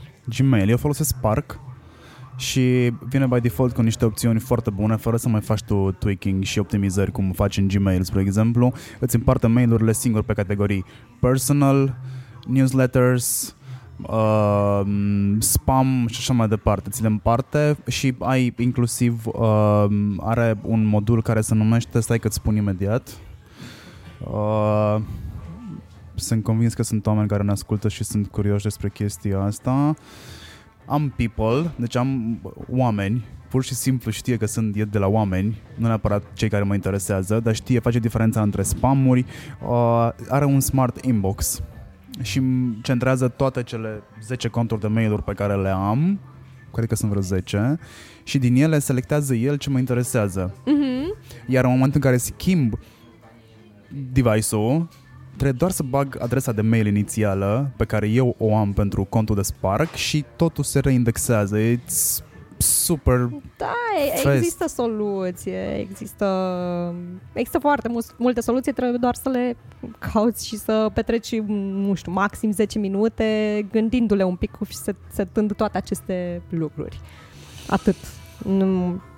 Deci pentru cineva care vrea să nu se lase întrerupt în permanență, există soluție, există varianta să oprești notificările și așa mai departe. Eu sunt de părere că dacă cineva vrea să dea de tine și este urgent sau este musai să ajungă la tine o, o anumită informație, te va suna, nu ți va scrie neapărat pe o rețea de socializare. Da, și eu când stau să mă gândesc la toate um, lucrurile cu adevărat importante de care am aflat în ultimii ani, niciodată nu s-a întâmplat um, prin mesaje, ci am fost uh, sunată sau am aflat live direct de la alți oameni. Inclusiv informațiile din mediul înconjurător. Știrile de maximă importanță ajung la tine, fără Da. să stai tu să le cauți. Da, da, da, da, da, exact. Cum îți faci agenda pe, pentru o zi de lucru? Ești conștientă de ce poți să duci și de ce nu poți să duci? Te întreb asta pentru că m, inclusiv eu m-am simțit la un moment dat în stare să fac foarte multe task-uri pe zi și dacă stăteai și le puneai și le dădeai câte 5 minute fiecăreia dintre, mă rog, fiecărui task respectiv, n- n-ajungeam să le duc la bun sfârșit. Suntem în București. Cât iei în calcul traficul, spre exemplu, într-o agenda day by day? Că nu prea poți să faci mare lucru, ar trebui să fii foarte, foarte, foarte bun la a-ți optimiza timpul și a face ceva în trafic. Am ajuns la performanța asta, dar se aplică la mine. Atât. Eu am făcut în așa fel încât să nu existe problema asta. Adică stau la două, trei stații de metrou de centru și m, fie fac foarte puțin cu metroul, fie o iau pe jos și atunci uh, nu consider că este timp pierdut, ci este un uh, timp petrecut uh, mergând pe jos și mă, m, uh, chiar sunt împăcată cu cât uh, timp pierd astfel sau mă rog. Asculți muzică sau observi oamenii din jur? Nici una, nici alta. Ok, ce nu faci fac în nimic. timp? Stau eu cu mine cu gândurile mele în capul meu și oricum este suficient de multă informație de la uh, faptul că de la un metru la altul se schimbă bordura sau trebuie să stau să fac slalom printre mașini. Adică creierul meu oricum procesează cumva în fundal, dar în același timp încerc să mă gândesc la alte lucruri mai pe termen lung. Um, dacă e să ascult muzică, ascult, ascult foarte rar și de obicei înainte de evenimente importante sau de vreo cursă, îmi pun câte o piesă pe repeat și intru în flow-ul ăla. Sau când am nevoie să scriu ceva și sunt într-un mediu unde știu că este zgomot, tot așa, îmi pun aceeași piesă pe repeat, o piesă pe care creierul meu deja o știe și mă pierd în, mă pierd în propriul cap. Ai spus cursă, vrem, vrem neapărat să explicăm celor care ne ascultă că ce cu cursele? de niște ani de zile tu faci trail running, parcă, nu? Uh, trailer running combinat cu alergare prin minunatele parcuri bucureștene lipsite de electricitate. În momentul în care în momentul în care ai renunțat la pagina de Facebook, bănuiesc că ai avut prea mult timp și n-ai știut cum să-l umpli și ai zis, ia să fug puțin. în caz că ne lovește zombie apocalypse, Da, să să, fiu fiu pregă- pregătită. Da. Um, am început prin 2015, am, mi-am format acest obicei și asta doar datorită comunității 321 Sport. Am fost la prima alergare a lui Radu Restivan care a pornit această alergare și bine, atunci eram, nu știu, patru oameni, acum suntem câteva sute de oameni care în fiecare marți ne adunăm și alergăm în uh, parcul Herăstrău. Înainte să existe Radu să facă asta, i-am mai încercat de foarte multe ori să-mi pornesc acest obicei și nu mi-a ieșit.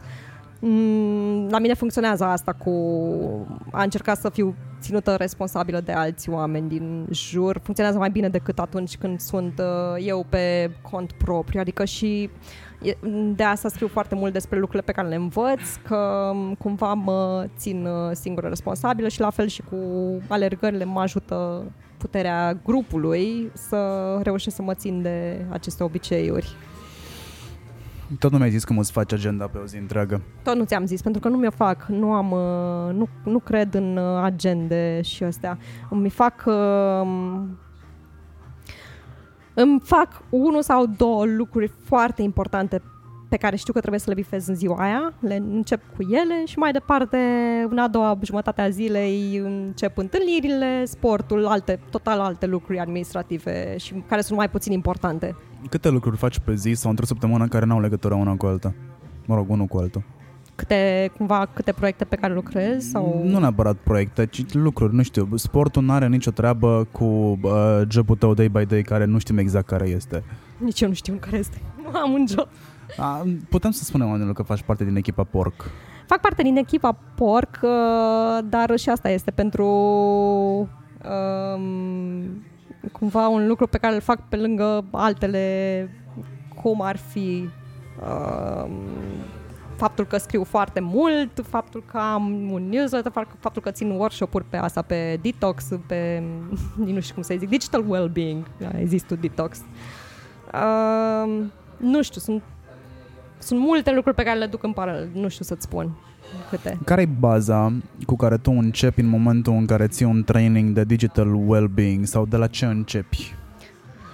Eu, spre exemplu, când țin trainingurile de social media, de comunicare, slash digital, încep cu întrebarea cine folosește AdBlock.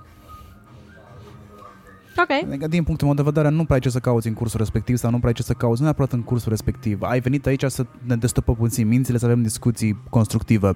Pentru că, pentru mine, trainingurile sunt, de fapt, mai bine de jumătate niște discuții constructive în care fiecare contribuie cu idei și cu experiențe proprii, trage niște concluzii accordingly, uh, accordingly însemnând conform programei pe care mi-am propus-o că trebuie să o livrez.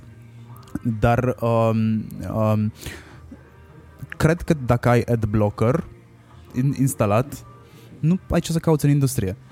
It's stupid. Sunt de acord, sunt de acord. Vrei să vrei să rămâi la curent cu aceste lucruri, la fel cum uh, consider că nu ai ce căuta în industrie dacă tu nu ai instalat vreodată și ai folosit TikTok sau oricare altă rețea o mai fi la modă când o asculta cine o asculta ce vorbim noi aici. Uh, de obicei pornesc workshop-urile cu întrebarea ce, cu ce rețea de socializare sau obicei online simți tu că ai probleme și ce te împiedică să faci, ce simți că te împiedică să faci și ce ai face dacă n-ai mai avea această problemă. Pentru că de foarte multe ori am oameni care au renunțat la Facebook sau uh, LinkedIn sau altă rețea, dar uh, și-au dus acel obicei dăunător pe care l-aveau pe rețeaua respectivă și l-au dus pe altă rețea și au început să aibă alte um, adic- adicții de genul verificat obsesiv-compulsiv uh, WhatsApp-ul sau uh, vremea sau... Mm, asta e problema, că tu îți satisfăceai niște nevoi emoționale din rețeaua respectivă și până nu devii conștient de ce îți satisfăceai, riști să ajungi să-ți muți obiceiurile uh, negative pe alte rețele și n-ai rezolvat nimic, deși tu spui că ai rezolvat, dar nu este cazul. De aia zic că nu este niciodată soluția să renunți 100% la ceva. Nu, nu cred eu că este soluția și din păcate cam uh, pe acolo se învârt sfaturile celor care sunt experți în zona asta și cei care au scris cărți despre asta. Sunt oameni care, în primul rând, ei nu depind de social media și nu au nevoie și foarte mulți dintre ei nici măcar nu au avut conturi vreodată. Și atunci tu nu ai cum să înțelegi de ce un om de marketing sau un antreprenor sau un influencer s-ar putea simți dependent de mm, aceste rețele de socializare și cum ar putea să-și înlocuiască lucrurile pe care și le ia de acolo cu variante mai pozitive. Și nu poți să te duci să-i spui omului, bă, renunță de tot, că nu, e aberant. Ai zis de marketer, de influencer oamenii ăștia se mint că au nevoie de a sta toată ziua online sau le este greu să recunoască că au o problemă? Mă rog, a se minți și a le fi greu să recunoască e același lucru. Au nevoie să stea online. Dar au nevoie să stea online 10 ore sau au nevoie să stea online 2 ore? E, asta trebuie să ajungă ei singur la concluzia asta, pentru că degeaba vin eu și le spun uh, un lucru, pentru că până la urmă tot ei singuri trebuie să conștientizeze și să își dea seama de um, felul în care le dăunează. Copiii, teenageri și au problema attention spanului. Da, nu este chiar le e din ce, mai ce, ei. din ce în ce mai greu să se concentreze să învețe. Mă rog, nu că ar avea foarte mult ce să învețe din sistemul în care fac parte în prezent, dar le este foarte greu să asimileze informație am senzația că le este foarte greu observându-i și având discuții cu uh, teenager și îmi, este, îmi, îmi dau seama că le este foarte greu să asimileze informație subțire. Adică nu foarte complicată, nu trebuie să facă integrale, nu trebuie să facă cine știe ce chestie complicată sau să-și dea seama de ce E egal cu MC pătrat și cum a plecat uh, Einstein și a ajuns la concluzia că totul este relativ. Dar le este greu să citească inclusiv o moara cu noroc până la capăt. Mm, din ce am apucat să citesc pe tema asta, se pare că nu se mai formează niște legături neuronale în creierul lor, sunt afectate tocmai din cauza că fac foarte mult multitasking și își petrec foarte mult uh, screen time pe parcursul unei, uh, na, într-o zi obișnuită. Și nu îi afectează doar în felul ăsta de, că nu se mai pot concentra și nu mai pot învăța, dar îi afectează foarte mult și emoțional, pentru că um, practic toate acțiunile noastre, nu mai există conexiunea că, bă, în spatele ecranului există o persoană reală. Și uh, se simt uh, ei mult mai singuri și simt că nu pot uh, relaționa cu alți, uh, alții de vârsta lor și apar tot felul de probleme legate de uh, depresie, atacuri de panică, anxietate și toate astea. Au bubuit absolut toate astea în ultima perioadă, în generația asta care acum a crescut hiperconectată cu telefonul în mână non-stop. Bine, problema aici cu hiperconectarea este că, spre deosebire de noi, noi ne amintim cum era să nu fi conectat. Exact, ei, ei nu știu asta. Ei nu pot concepe conceptul ăsta. Și atunci, ție ca profesor, imaginându-ne că ești un profesor, ce ți revine să faci la școală pe lângă a-ți preda lecția? Mi s-ar părea util să-i înveți cum să gândească, nu ce să gândească. În general, cred că este valabil uh, ăsta. E de datoria ta să înțelegi mediul în care trăiesc. Se, se, vorbeam despre Five Gang mai devreme. E de datoria ta ca profesor să înțelegi ce înseamnă fenomenul Five Gang sau e ok să spui că that's not entertainment și nu ar trebui să ajungă în fața unor copii?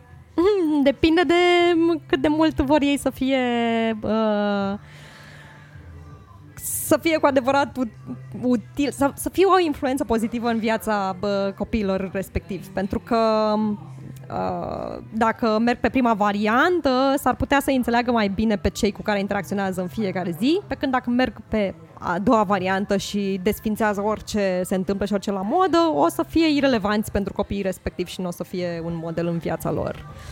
Așa depinde de scopul profesorului, că sunt unii care chiar vin doar ca să-și uh, predea lecția, să bifeze niște lucruri și nu interesează să formeze copiii ăia până la urmă în, și ce modele le dau în viața lor de adulți. Trebuie să mă simt frustrat că nu reușesc să duc o carte până la final și când încep alta, e una dintre, nu. este lucru pe care cred că îi face pe majoritatea să renunțe la un obicei în formare. Observ și eu asta, că suntem obișnuiți să... Am fost crescuți cu ideea asta de a duce lucrurile până la capăt și stăm și tragem de aceeași carte pe noptieră, care poate nu ne face neapărat plăcere sau poate nu este momentul potrivit să o citim, în loc să ne apucăm de alta și să conștientizăm că este ok să citim în paralel mai multe cărți, fiecare pentru un alt mood și o altă nevoie, în loc să rămânem blocați la cartea respectivă și este demonstrat până la urmă că așa și asimilăm cel mai bine informația. Citim acum despre ceva, luăm pauză, mergem pe alt subiect și revenim la acel subiect um, și tot așa mai departe. E, se, se asimilează mai bine informația decât dacă am sta blocați pe un singur subiect și pe urmă n-am mai citit despre asta timp de X luni. Da, sau nu contrazice cumva ideea de don't do multitasking? Uh, depinde de ce, cum definești multitasking-ul. Dacă îl definești prin acțiuni mici pe care le faci în paralel, da, dar dacă cumva fiind vorba de long form aici și deep thinking, eu nu-l definesc la multitasking, ci pur și simplu la uh, învățat despre mai multe subiecte în paralel. Care a fost procesul prin care tu te-ai apucat de citit? Bună întrebare, nu mai țin minte exact. A durat, a durat foarte mult, foarte mulți ani, pentru că, ți-am zis, nu citeam deloc și pe urmă au început să adune toți acești factori de oameni din jurul meu pe care îi respect și care citesc mult, combinat cu uh, Masterul in Music Business, unde am dat peste niște cărți cu adevărat utile și chiar a fost uh, pas cu pas așa. Am cunosc cel puțin patru persoane care citesc foarte mult și sunt în bula mea. Cine? Una dintre ele ești tu, apoi este Raisa Beicu, fost social media, media manager la, dacă bine mi-amintesc, la grup Dacia Renault. Uh, Cristina Bălan, care este unul dintre managing partneri de la CSR Boutique. Și Dan Fințescu citește foarte mult. Da, da, da, da, da. De Dan, uh, de Dan da, știu. Dan are un obicei format. Dan, primul lucru, spre deosebire de majoritatea, printre care mă aflu și eu, nu ia telefonul prima dată când se trezește în mână. Ia cartea pe care a lăsat-o pe noptieră. Și are un, din câte mi amintesc eu că am discutat cu el, are un anumit număr de pagini pe care trebuie să și le termine și a format obiceiul ăsta până când încep tot să se trezească, că el este trează înaintea majorității. Um, cât de greuț ți este să introduci un obicei nou? Se zice că, mă rog, am citit și ai citit și tu și cred că am, toți am citit aceeași sursă că e nevoie de nu știu câte ore de exercițiu ca să introduci un obicei nou sau cât nu știu câte zile sau săptămâni. Da, e- există teoria asta cu 21 de zile uh, până ajunge să se formeze acel obicei.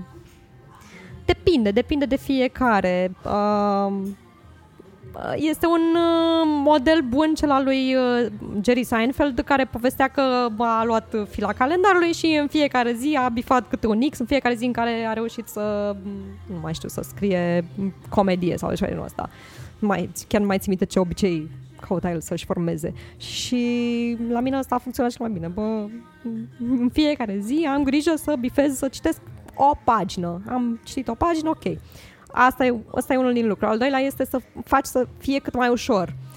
Um, dacă vrei să te apuci de alergat, uh, lasă-ți uh, încălțămintea imediat lângă pat când te trezești și fă asta primul lucru dimineața, că știi că după aia s-ar putea să intervină haosul de zi cu zi și să nu reușești să-ți formezi acest obicei.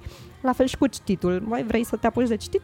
Fă asta primul lucru dimineața când știi că ai energie pentru asta. Te trezește-te cu 10 minute mai devreme și citește o foaie, două pagini, nu știu, citește un pic acolo, doar citește, până reușești să-ți uh, formezi uh, aceste legături neuronale noi în creier, că până la urmă tu asta faci, îți formezi niște noi autostrăzi. Niște scurtături noi. Niște scurtături noi, exact, care înainte nu existau sau poate erau niște potecuțe, dar acum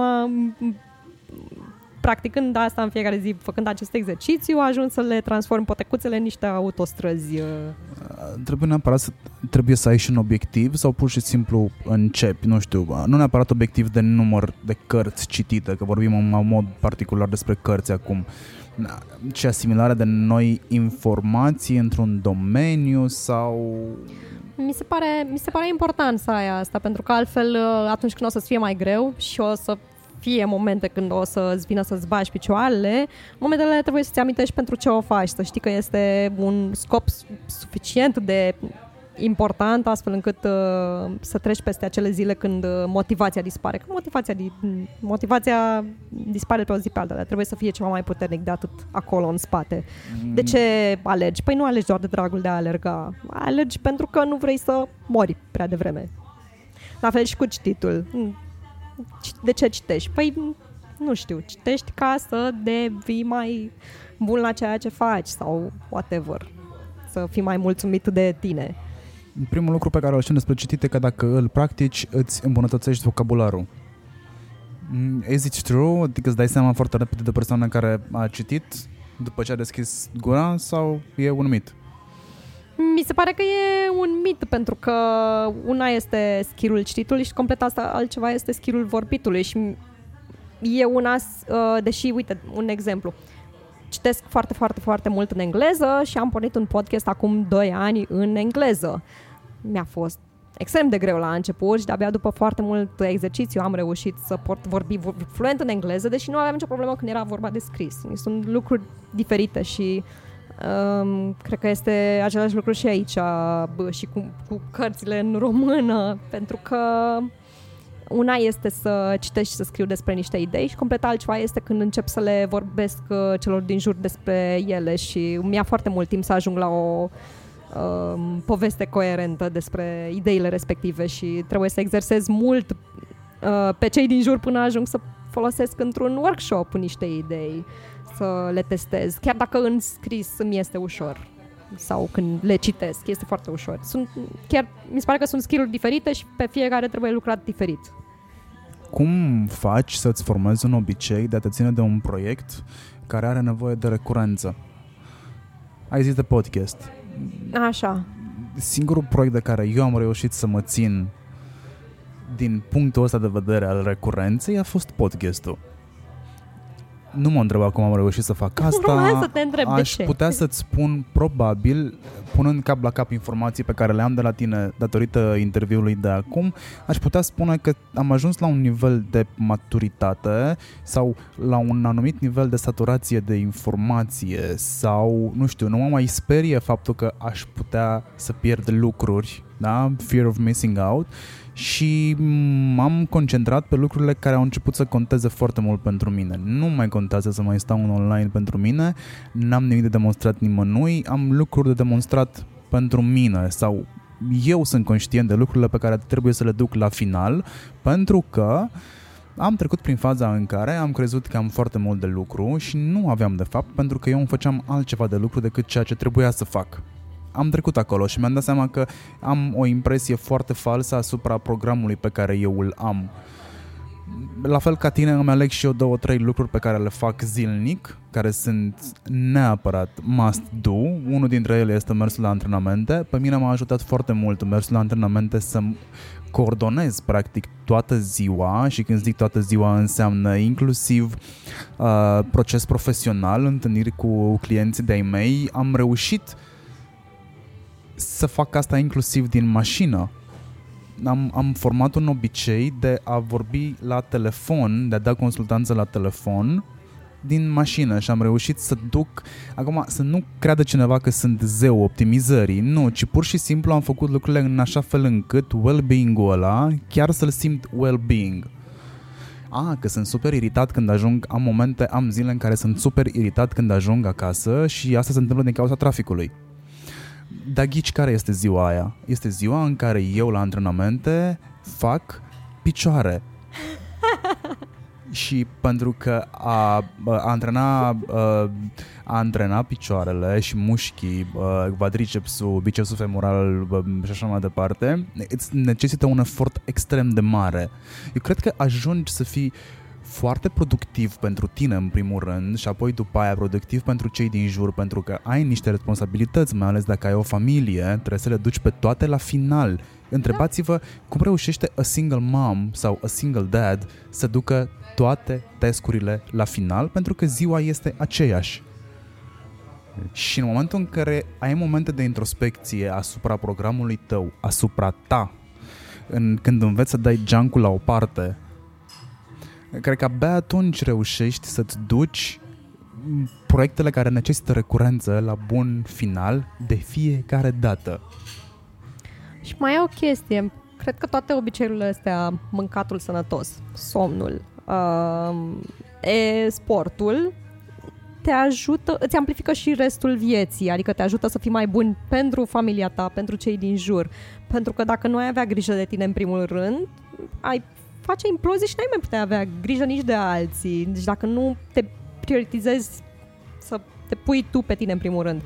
Și asta cu sportul, mi se pare că funcționează foarte bine ca un, o piesă de domino. E așa, e un boomerang care uh, îți uh, uh, te, te forțează să le să pui la punct și alte lucruri în viață, pentru că nu poți să, în același timp să faci și sport și să și continui să bei alcool sau să nu mai dormi noaptea sau să mănânci uh, prost că după aia o să vomiți tot la antrenament și tot așa mai departe. Deci, mă rog, cel puțin în cazul meu așa a funcționat uh, asta cu sportul și m-a ajutat și să dorm mai bine, Știi, și asta cu sportul observ, că vorbeam mai devreme despre obiective. Am, am, am oameni care și-ar dori să vină să-i antrenez. Dar nu au timp. Dar Exact, nu au timp, o dată nu au timp și eu nu cred că nu este, eu nu cred că este vorba despre timp, este vorba despre prioritizare, o dată, și doi, nu au obiective. Dacă tu n-ai obiective, de unde Dumnezeu știi unde trebuie să pornești, de unde trebuie să pornești și unde trebuie să ajungi. A merge, Ce la, a merge la antrenament, deci pur și simplu să-mi spun că vreau să fac mișcare, nu mă ajută cu nimic. Da. Trebuie să am un obiectiv. De ce? Pentru că pe măsură ce îl ating, sunt foarte mulțumit de mine și dacă sunt mulțumit de mine cu un lucru pe X zi, înseamnă că toată ziua mi-a fost bună. Cred că funcționează asta la fiecare dintre noi, pentru că dopamina la fel se eliberează. Da, ai nevoie de acel obiectiv și ai nevoie să conștientizezi că vor exista acele zile proaste sau, nu știu, zile când vei călători și nu vei putea face mișcare și atunci trebuie să accepti și să te gândești cum poți să workaround, ce, ce workaround poți să faci ca să ajungi să-ți bifezi aia. Cu toate că ești foarte conștient de faptul că de ceea ce faci în fiecare zi, ți se întâmplă să realizezi că de fapt te minți singură în procesul de a realiza anumite task-uri? Da, de foarte multe ori. Oh, da. E, e, suntem șefi la ne minți singuri în general sau nu știu, e cel puțin ținta asta despre mine. O pățesc atât de des și până la urmă și de asta lucrurile despre care scriu cel mai des sunt lucrurile cu care simt eu că am cele mai mari probleme, inclusiv asta cu formare de obiceiuri sau de mm, obiceiuri și fizice de sport și cele legate de felul în care folosim uh, mediul digital. Așa, da, așa simt eu cel puțin, că obișnuiesc să mă mint singură și mm, din fericire am în jurul meu oameni care mă trag de mânecă atunci când o iau pe arătură sau um, îmi și fac eu acest exercițiu de um, introspecție, de a sta eu cu mine și am mă întreba cum n-am ajuns să am anumite să fac anumite acțiuni și cum pot să um, le uh, testez, să le pun la test dacă sunt cele mai bune variante. Ai bad habits? Obiceiuri proaste? Sigur da. Ia gândește-te și numerăm două. Uh... Nu poți să fii perfectă, deși par, dar nu poți să fii perfectă. Sigur nu sunt. Nici măcar eu nu sunt perfect. Hmm. Încă nu încă nu mi este asta cu alergatul uh, constant, de exemplu. Am perioade când uh, prioritizez alte lucruri și nu, nu mi iese. Adică mai ales acum, iarna, când perioada asta sărbătorului este foarte mare haos la um, porc, evident, work-related, și nu reușesc să mai mă țin de partea de alergare, mă rog, mă țin mult mai rar decât în perioadele alea liniștite. Uh, does this count as a bad habit? Mm, da, și mai trebuie să-mi spui unul. Aoleu. Am... Uh, am perioade când uh, nu mă pot opri din anumite lucruri sărate de mâncat, în special dacă îmi dai o pungă de popcorn, trebuie să ți-o duc la capăt. You are committed to the objective. Da, și mi-e mai ușor să controlez mediul din jur și să nu țin lucrurile astea care, de care știu că îmi este greu să stau deoparte. Mi este mai ușor să fac asta decât să mă abțin odată ce sunt acolo. Și, da, nu-mi da lucruri sărate în casă. Bad habits, bad habits. Care sunt scuzele pe care ți le spui când nu mergi la alergat? Că... Mai ales iarna. Intră mm, frigul pe listă? Nu, nu, nu, nu. Asta cu frigul intră la început pe listă, frigul, ploaia. Am trecut peste ele, că am descoperit că mi-ajută sistemul imunitar cumva. Adică eu de când m-am apucat de alergat pe frigul ăsta, eu n-am mai răcit, n-am mai avut probleme. Pentru că răceala este un uh, virus anaerob și nu suportă oxigen. Mint, am, uh, am răcit când mi-a salutat o doamnă la metro în față. A, da, să știi că oh, făcând, uh, făcând, uh, făcând mișcare și oxigenând constant corpul, adică că îți crești BPM-ul și intri pe high intensity uh, interval training, practic Așa. asta faci prin a alerga, Uh, mai ales când ai sprinturi, că faci și sprinturi. Da, încerc să am uh, un mix între intervale și dăsea lungi uh, și care sunt la un pace super încet, combinat cu sprinturile și combinat cu unele mai de mijloc. Uh, tulpina fiind anaerobă, cred că tulpină, dacă există uh, Cineva să ne da, să ne corecteze prin corecteze, să ne comentarii, corecteze, așa. o faci, să o facă liniștit. Uh, combați răceala mai repede decât dacă ai sta în casă pur și simplu. Adică e de recomandat să faci mișcare. Ok, nu e de recomandat să mergi să îi îmbolnăvești și pe alții la sală, dar dacă mergi la antrenamente și Sau un metrou, vă rog, nu. E în regulă să purtați mască. E un leu sau 2 lei, cred că ceva de genul la farmacia. Atenție că are și aia o cotare, vorba lui bunica mea.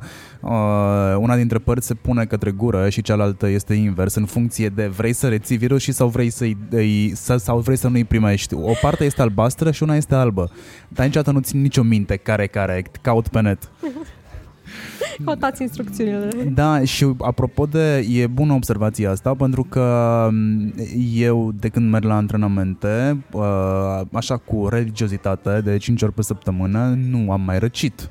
Sau dacă am simțit că mă ia răceala, m-am antrenat mai tare. Mhm. Și am contracarat în două zile sindromul de, Da, da, de da, răceală. da, da, da.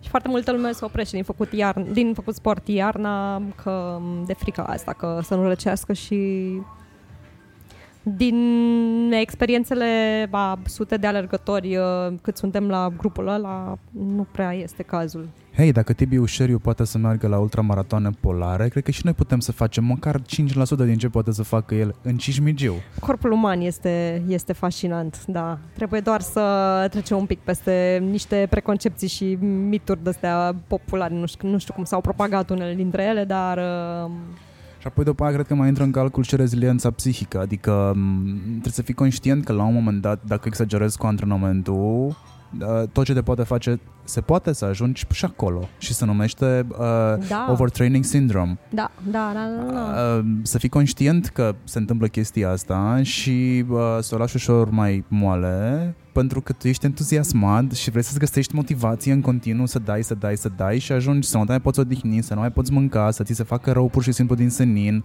Mm, Sunt, mm, am văzut oameni care au devenit odată committed și pf, they failed. Da, și cei care sunt printre cei mai buni la ceea ce fac, inclusiv, uh, uite, o să dau un exemplu, alergătorii kenieni, în fiecare zi la prânz stau și dorm uh, câteva ore și tratează asta ca fiind parte din antrenament, o parte esențială, pentru că pentru ei odihna și somnul sunt uh, lucruri care le accelerează creșterea pe partea aia altă. Nu sunt... Uh, uh, nu înseamnă lene. E, sunt esențiale toate astea. Um, că tot vorbeam despre bunici. Ce făceau la amiază după masă?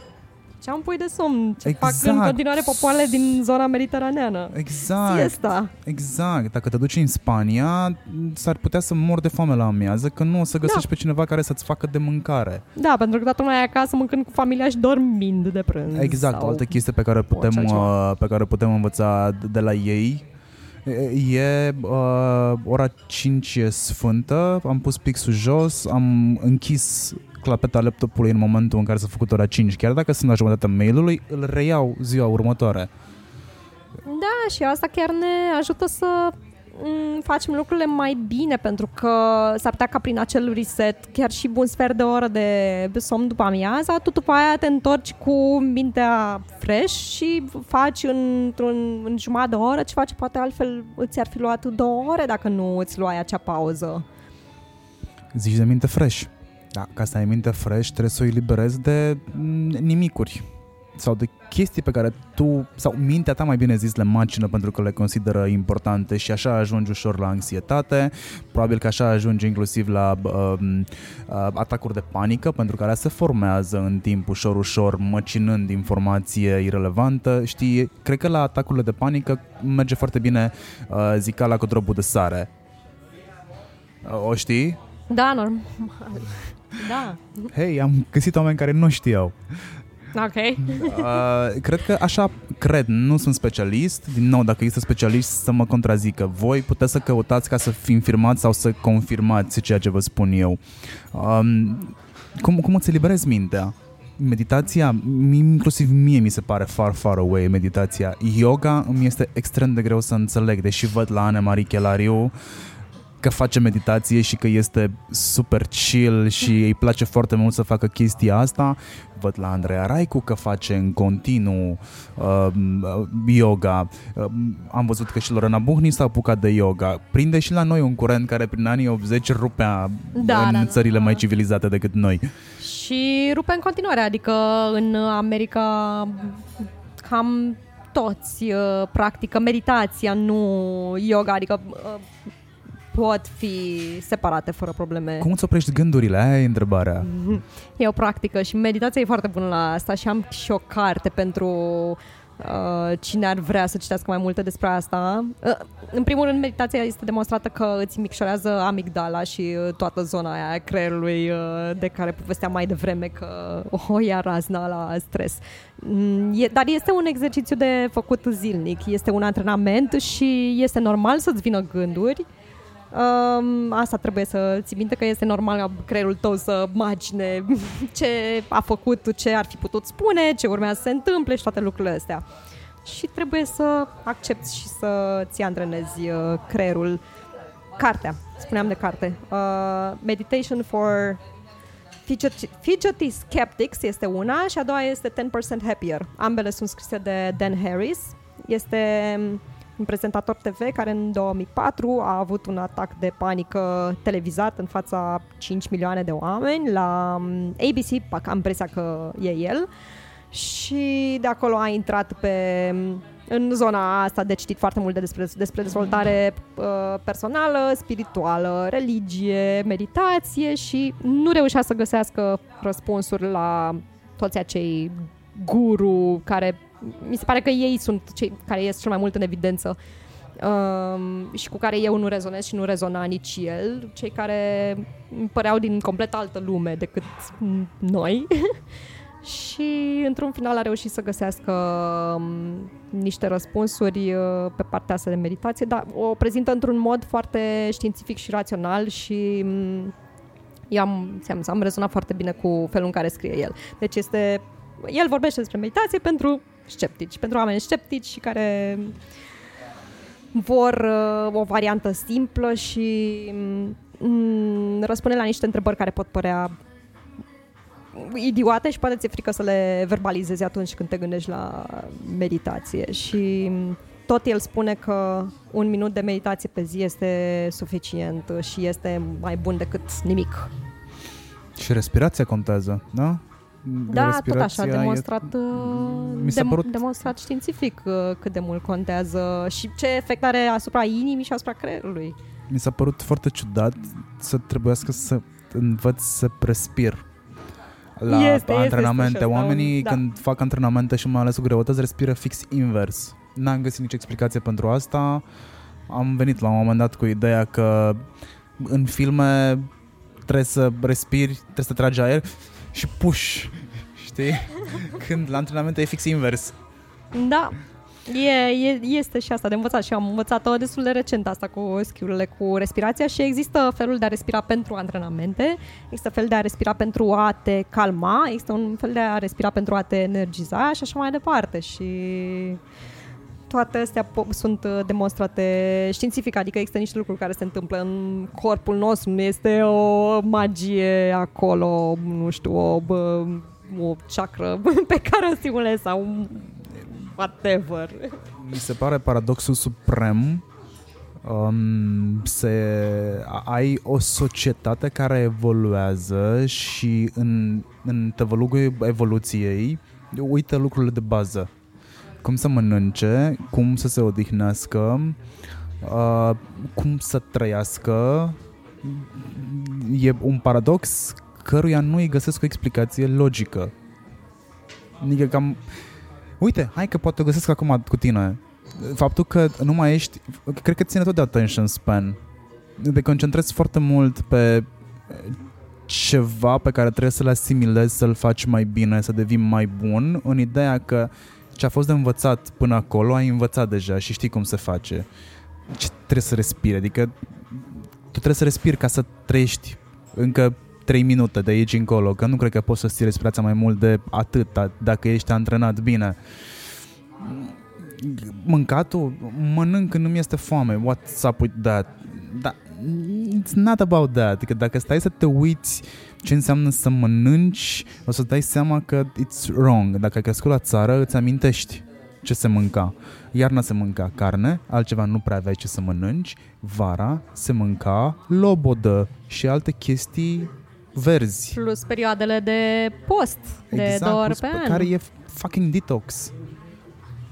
Aia e. Fasting, fasting, da, ăla e fasting. fastingul. Post negru e extremely fasting. Da, da, da, pierdem, uh, pierdem legătura cu astea și poate nu toate erau uh, ok pentru noi, doar că n- clar nu mai avem această recalibrare, ne lipsește compasul. Și E- nu știu să-ți spun, nu știu să-ți răspund la întrebare de, de unde s-a pierdut pe drum și cum Probabil putem pentru face. că ne concentrăm pe ce ar trebui să învățăm să facem, ceea ce credem că nu știm să facem. Mie probabil același lucru care se întâmplă și cu informațiile pe care le asimilăm în școală. Ele se pierd pentru că odată ce le-am pus într-un sertar, considerăm că le vom ști tot restul vieții, ne concentrăm pe alte lucruri de învățat și am uitat de celelalte, pentru că nici măcar nu mai știu unde le-am înmagazinat. Trebuie să se întâmple, nu știu, un eveniment, ori ceva să-mi amintesc că, a, stai că eu știam chestia asta. Avem mulți momente de aha. Și pe lângă faptul că le-am înmagazinat, nici nu mai revenim asupra lor să ne întrebăm, bă, dar aveau alea vreun sens? Mai știi că de multe ori informații pe care le-am învățat noi în școală, între timp au fost demonstrate că de fapt nu sunt chiar așa sau pe jumătate nu mai sunt adevărate și au fost înlocuite de alte informații. Și ne este greu să revenim asupra lor. Nu, nu suntem obișnuiți, nu avem acest exercițiu și Cred că foarte multe pleacă din școală și din primii ani de formare acasă, unde ar trebui să... Poate, poate ar ajuta să fii învățat cum să gândești și cum să procesezi uh, volumul mare de informații în loc să fii învățat să le ții minte pe din afară, pentru că acum până la urmă avem uh, cu toții acces la informație în buzunar, luăm telefonul în mână și rezolvăm, doar că nu știm ce să căutăm și nu știm cum să căutăm și când. Cum îți alegi cărțile pe care le vei citi în următoarea perioadă? E vreun trick pe care îl faci? Adică să știi că acea carte pe care o cumperi nu să adune praf pe raf sau în bibliotecă? Ești sigur că vrei să-mi pui această întrebare? Da. Am un întreg sistem la care am ajuns, nu știu dacă este cel mai bun, dar pentru mine funcționează astfel încât să mă aduc la minim procentul ăla de cărți care zac aiurea. În primul rând, toate cărțile de care mă lovesc prin recomandări de la prieteni sau oameni de afară, podcasteri și cei pe care îi admir și respect, eu tot pun toate acele cărți într-un mare wishlist pe Amazon, care are în acest moment, cred că are câteva sute de cărți. Și dau comandă de acolo de două ori pe an. O dată înainte de vacanță de vară, când știu că citesc foarte mult într-o perioadă scurtă și o dată înainte de vacanță de iarnă, mi-a ajuns săptămâna trecută comandă ca să citesc Am cu văzut bine. story. Da, da, am, am, am multe cărți și mm, îmi selectez, am un mix între cărți care uh, știu că o să mă ajute pe termen lung, cărți care au- n-au absolut nicio legătură profesional, dar uh, sunt interesante pentru că mai vreau și să mă deconectez și nu vreau să citesc doar lucruri pe care să le aplic mâine la muncă, în munca pe care o fac. Și mai păstrez un 10% acolo pentru cărții pe care le cumpăr uh, la plezneală. Cumpărăturile impulsive și uneori sunt și alea... Uneori nimeresc acolo ceva ok, alteori nu, alteori le abandonez. Um, și cele mai multe recomandări vin de la puțini oameni în care am încredere și știu că recomandă cărți pe nevoile mele. Goodread e o sursă bună de informare pentru tine în ceea ce privește cărțile pe care ar trebui să le citești sau ai vrea să le citești mai bine zis, că nu e neapărat imperativ. Nu, nu folosesc deloc Goodreads înainte să decid dacă citesc sau nu o carte. O- Îl folosesc după, mi-am duc și eu aminte o dată sau pe lună sau de două ori pe lună să mai trec și eu ce am mai citit acolo ca să trecuiesc undeva, dar nu-l folosesc înainte. Folosesc uh, podcasturi unde sunt invitați autorii respectivi și de acolo decid dacă vreau să mă duc mai mult în profuzime pe un subiect și să cumpăr cartea să o citesc și mai folosesc uh, book notes. Există foarte mulți mm, blogger de afară care au aceste book notes, își scot ideile principale într-o carte și Um, de acolo decid tot așa, băi, e pentru mine, nu e pentru mine. Mm, Asta combinat cu faptul că citesc uh, cuprinsul, care, mă rog, nu la toți este relevant. Nasim Nicolas Taleb, de exemplu, unul din autorii mei favoriți, are niște titluri la capitole care n-au absolut nicio legătură, iar cărțile lui, lui nu sunt în stilul uh, prima, prim, nu știu, 20% din carte, primele capitole prezint ideea în mare și după care vorbesc doar despre asta prin mai multe alte exemple. Nu, Deci la el fiecare bucată din carte este valoroasă și oferă ceva nou și îl iubesc maxim. Dar în afară de el există autor la care funcționează asta cu cititul cuprinsului. Deși Nassim Taleb nu este un autor foarte simplu de digerat. Dacă te-a Nu. pus să citești, spre exemplu, Antifragil, va trebui să ai stomac, răbdare și toate astea la un loc și voință să treci de cel puțin primele 100 de pagini, ca să înțelegi cel puțin conceptul de antifragil. Da, da, cu, cu antifragil am început de la el și de acolo am început să le iau invers în cronologic. Este foarte, este foarte dificil de Esența digerat. lui antifragil până la urmă este că ceea ce nu te omoară te face mai puternic și dă niște exemple acolo, spre exemplu cum Elveția supraviețuiește bine mersi și face chiar avere de pe urma șocurilor economice pentru că și-a dat seama că devine foarte bună la asta. Sunt multe alte exemple și bă, clasica Lebăda Neagră este de citit, este dată exemplu peste tot, mai nou face parte și din filme și da, mă, consum foarte multe filme și consum foarte multe filme care au legătură cu facts, lucruri care s-au întâmplat, iar auzi conceptul de lebăda neagră foarte mult în filme care dezbat un segment economic. Criza economică, nu știu, avans social datorită banilor sau datorită unei crize și așa mai departe. Și se vorbește foarte mult de s-a născut o lebădă neagră. Black Swan. Și care nu are nicio legătură cu filmul cu... N-are Am nicio uitat legătură cum o cu cheamă, filmul, da. Exact. Hai să recomandăm niște cărți care să se potrivească pentru subiectul nostru de astăzi. E datoria ta aici. Trebuie să definești subiectul nostru de astăzi, că mi se pare că Subiectul am nostru fost de peste astăzi este uh, well-being, um, renunțarea la, mă rog, renunțarea, un detox de online, optimizarea tascurilor, um, how, până la urmă, how to live your life, fără să crezi că totul depinde de tine și e nevoie să fii acolo conectat. tot. Aș... Uh, Cum îți formezi obiceiuri noi, că despre asta povesteam Aș începe cu Essentialism al lui Greg Mac, nu știu cum se citește numele, Kion something, um, care cred că este un framework bun de început pentru pentru a lua niște decizii mai bune în general, indiferent uh, unde vrei să le aplici. Și mm, o carte pe care am citit-o și citit-o de foarte multe ori, cu lecții din podcasturile lui, lui Tim Ferris, este Tools of Titans, împărțită în, nu mai știu, Health, Body and Wealth sau ceva de genul ăsta. Este foarte groasă, dar nu vă speriați de ea. E Da, mai groasă pentru decât că- două Biblii puse la loc. La un loc. Da, are vreo 600 și ceva de pagini, dar asta fiindcă are, din, a luat, e- ce a făcut? A luat fiecare interviu pe care l-a făcut vreodată cu oameni care sunt printre cei mai buni la ceea ce fac și a extras cele mai bune lecții. Și m, a vorbit cu olimpici, cu oameni care antrenează olimpici, cu oameni care au scris uh, unele dintre cele mai bune cărți existente vreodată și așa mai departe.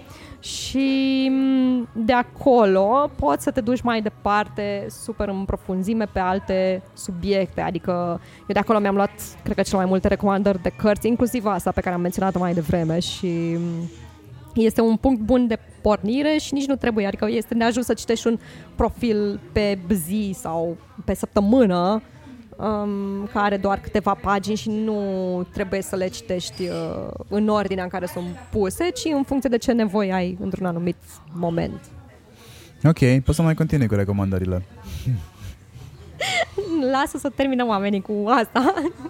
Eh, doar Și după două aia, cărți, să-și facă o Tools listă of acolo. Titans. Păi este de ajuns, pentru că în asta găsesc uh, alte uh, zeci de recomandări utile și este un punct minunat de pornire. Mai găsesc recomandare inclusiv în uh, newsletterul tău. Da, da, da, da, da. da. Și newsletterul meu um, și în podcastul lui Andrei Roșca, care mi este coach de câțiva ani și cu care lucrez, tot așa mai pot găsi foarte multe recomandări utile. Există există suficiente locuri de cărți pe partea asta de... Am publicat zilele trecute acea listă a uh, cărților citite de cei din jurul meu și uh, cineva a remarcat că sunt foarte multe non-fiction și este ca și cum uh, a fost o terapie în uh, grup, că fiecare a spus ce cărți uh, reușesc să-i umple anumite goluri. Păi da, până la urmă despre asta este nevoie, în funcție de ce gaps are fiecare în viața lui într-un anumit punct, există cărțile potrivite. Că ce citeam eu acum trei ani, poate acum consider că este o mizerie, dar a venit la momentul potrivit și pentru omul potrivit și am reușit să folosesc un lucru de acolo. So, cum, depinde. Cum se pot abona oamenii la newsletterul tău? Nu mai ții minte procesul pentru că sunt de foarte multe vreme abonat și nu te-am dezabonat. chiar înseamnă că chiar deschizi nu. și citești. La un moment dat, ai, când erai la uh, The CEO Library, ai zis că pe tine nu te interesează doar să ți se deschidă mail-ul, vrei și clicuri pe link. And I was like, fuck, deci nu e suficient. Eu luam mail-urile tale și le puneam deoparte și după aia, ca să nu mă dezabonezi, da, ca să nu mă dezabonezi și ce făceam?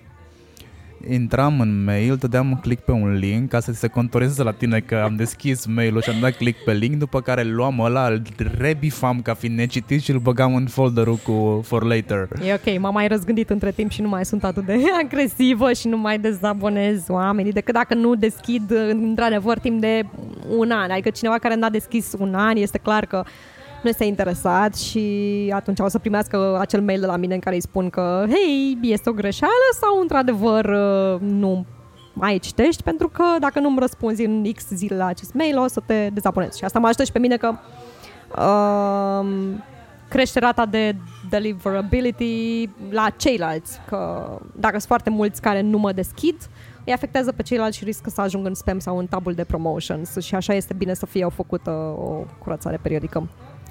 Revenind la întrebare, oamenii se pot abona de pe cristinachipurici.ro slash newsletter. Easy peasy. Pot să dea de tine inclusiv pe... Mă rog, să dea de tine. O să dea de tine dacă insistă pe contul de Instagram Piuric cu Y. Um, nu prea stai acolo, da? Nu Dacă prea... îți scrie cineva... Nu, să-mi dea reply la mail mai bine. Să-ți dai reply la da, mail. Da, da, da, Câți da. abonați ai acum? 1500 în jur de 1500, nu știu exact să-ți spun. Un grup destul de mare, nu neapărat exclusivist. Da, și pentru open rate-ul de 60 și mult la sută, e bine, e bine. Da, și gândește că am făcut pauză un an.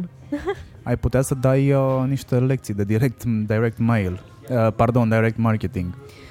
Da, da. Pentru cineva care are răbdare să folosească asta pe termen lung, pentru că nu va avea rezultate în mai puțin de un an, da, e un canal foarte bun dacă îl faci uh, ca la carte cum trebuie, pentru că direct marketing nu înseamnă look at me and my offers and uh, my uh, whatever products I'm launching. Cred că direct marketing e mai degrabă grab me decât uh, look at me, că am ajuns la tine și ar trebui să pui mâna pe mine, adică touch me, sunt în inbox, do something with me, e puțin mai agresiv direct mail-ul, dar pe de altă parte e mai, mă rog, agresiv, intruziv și probabil de acolo poate veni și senzația de agresivitate. Um, ah, depinde de cum este folosit. Am cam ajuns la final.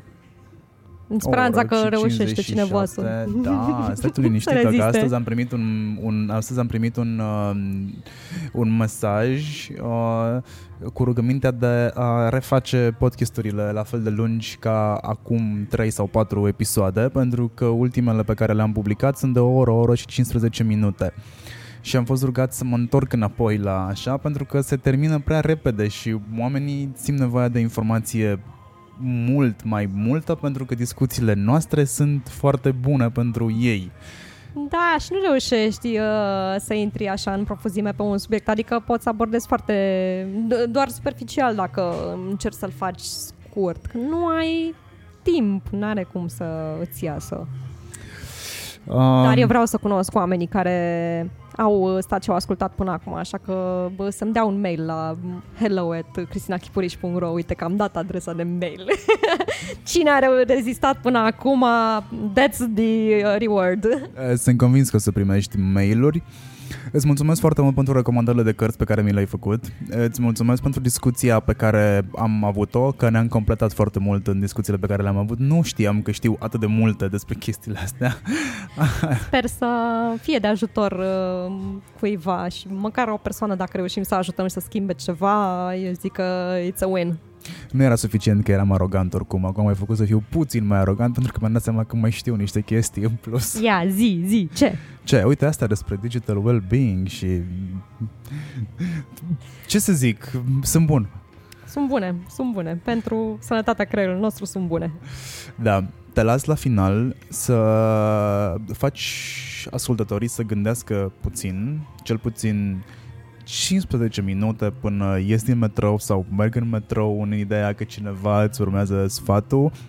La finalul fiecărui interviu rog oamenii să-mi spună, oamenii pe care îi intervievez, să-mi spună ceva ca după un film bun eu să mă gândesc la mesaj. Și așa ar trebui să facem și acum. Dăm ceva la care să mă gândesc. Nu doar mie, ci și Murirea celor. sufletului. Ask a question. I don't know. O întrebare... O întrebare bună. Poate Um, să fie întrebare. Ceva care să-mi pună într-o altă perspectivă un lucru la care nu m-am gândit. Eu mă gândesc întotdeauna atunci când uh, mm, când mă gândesc dacă să fac ceva sau nu, uh, mă ajută să mă întreb dacă dacă nu fac asta, ce se va întâmpla? Și așa ajung să elimin foarte multe lucruri. Dacă nu răspund la acest mail, ce se va întâmpla rău? Nimic de foarte multe ori. Dacă nu citesc acest articol, dacă nu dau click pe asta, ce se va întâmpla?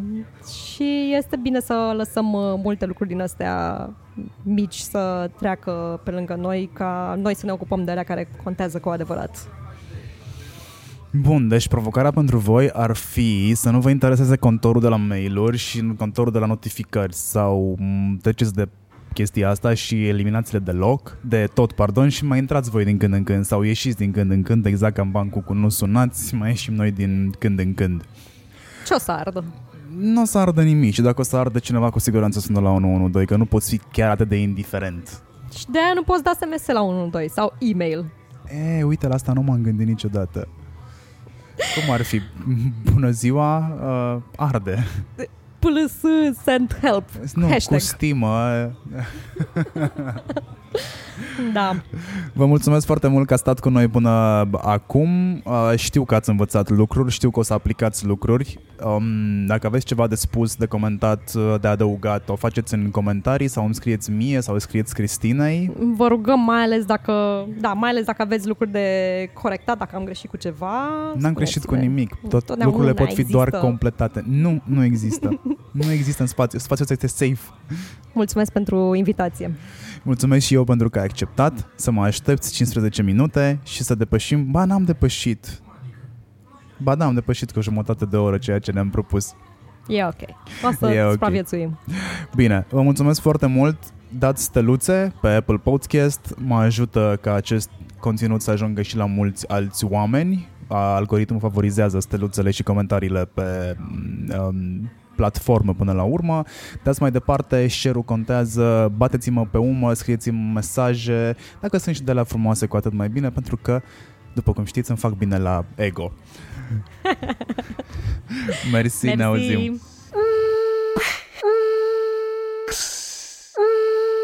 mm.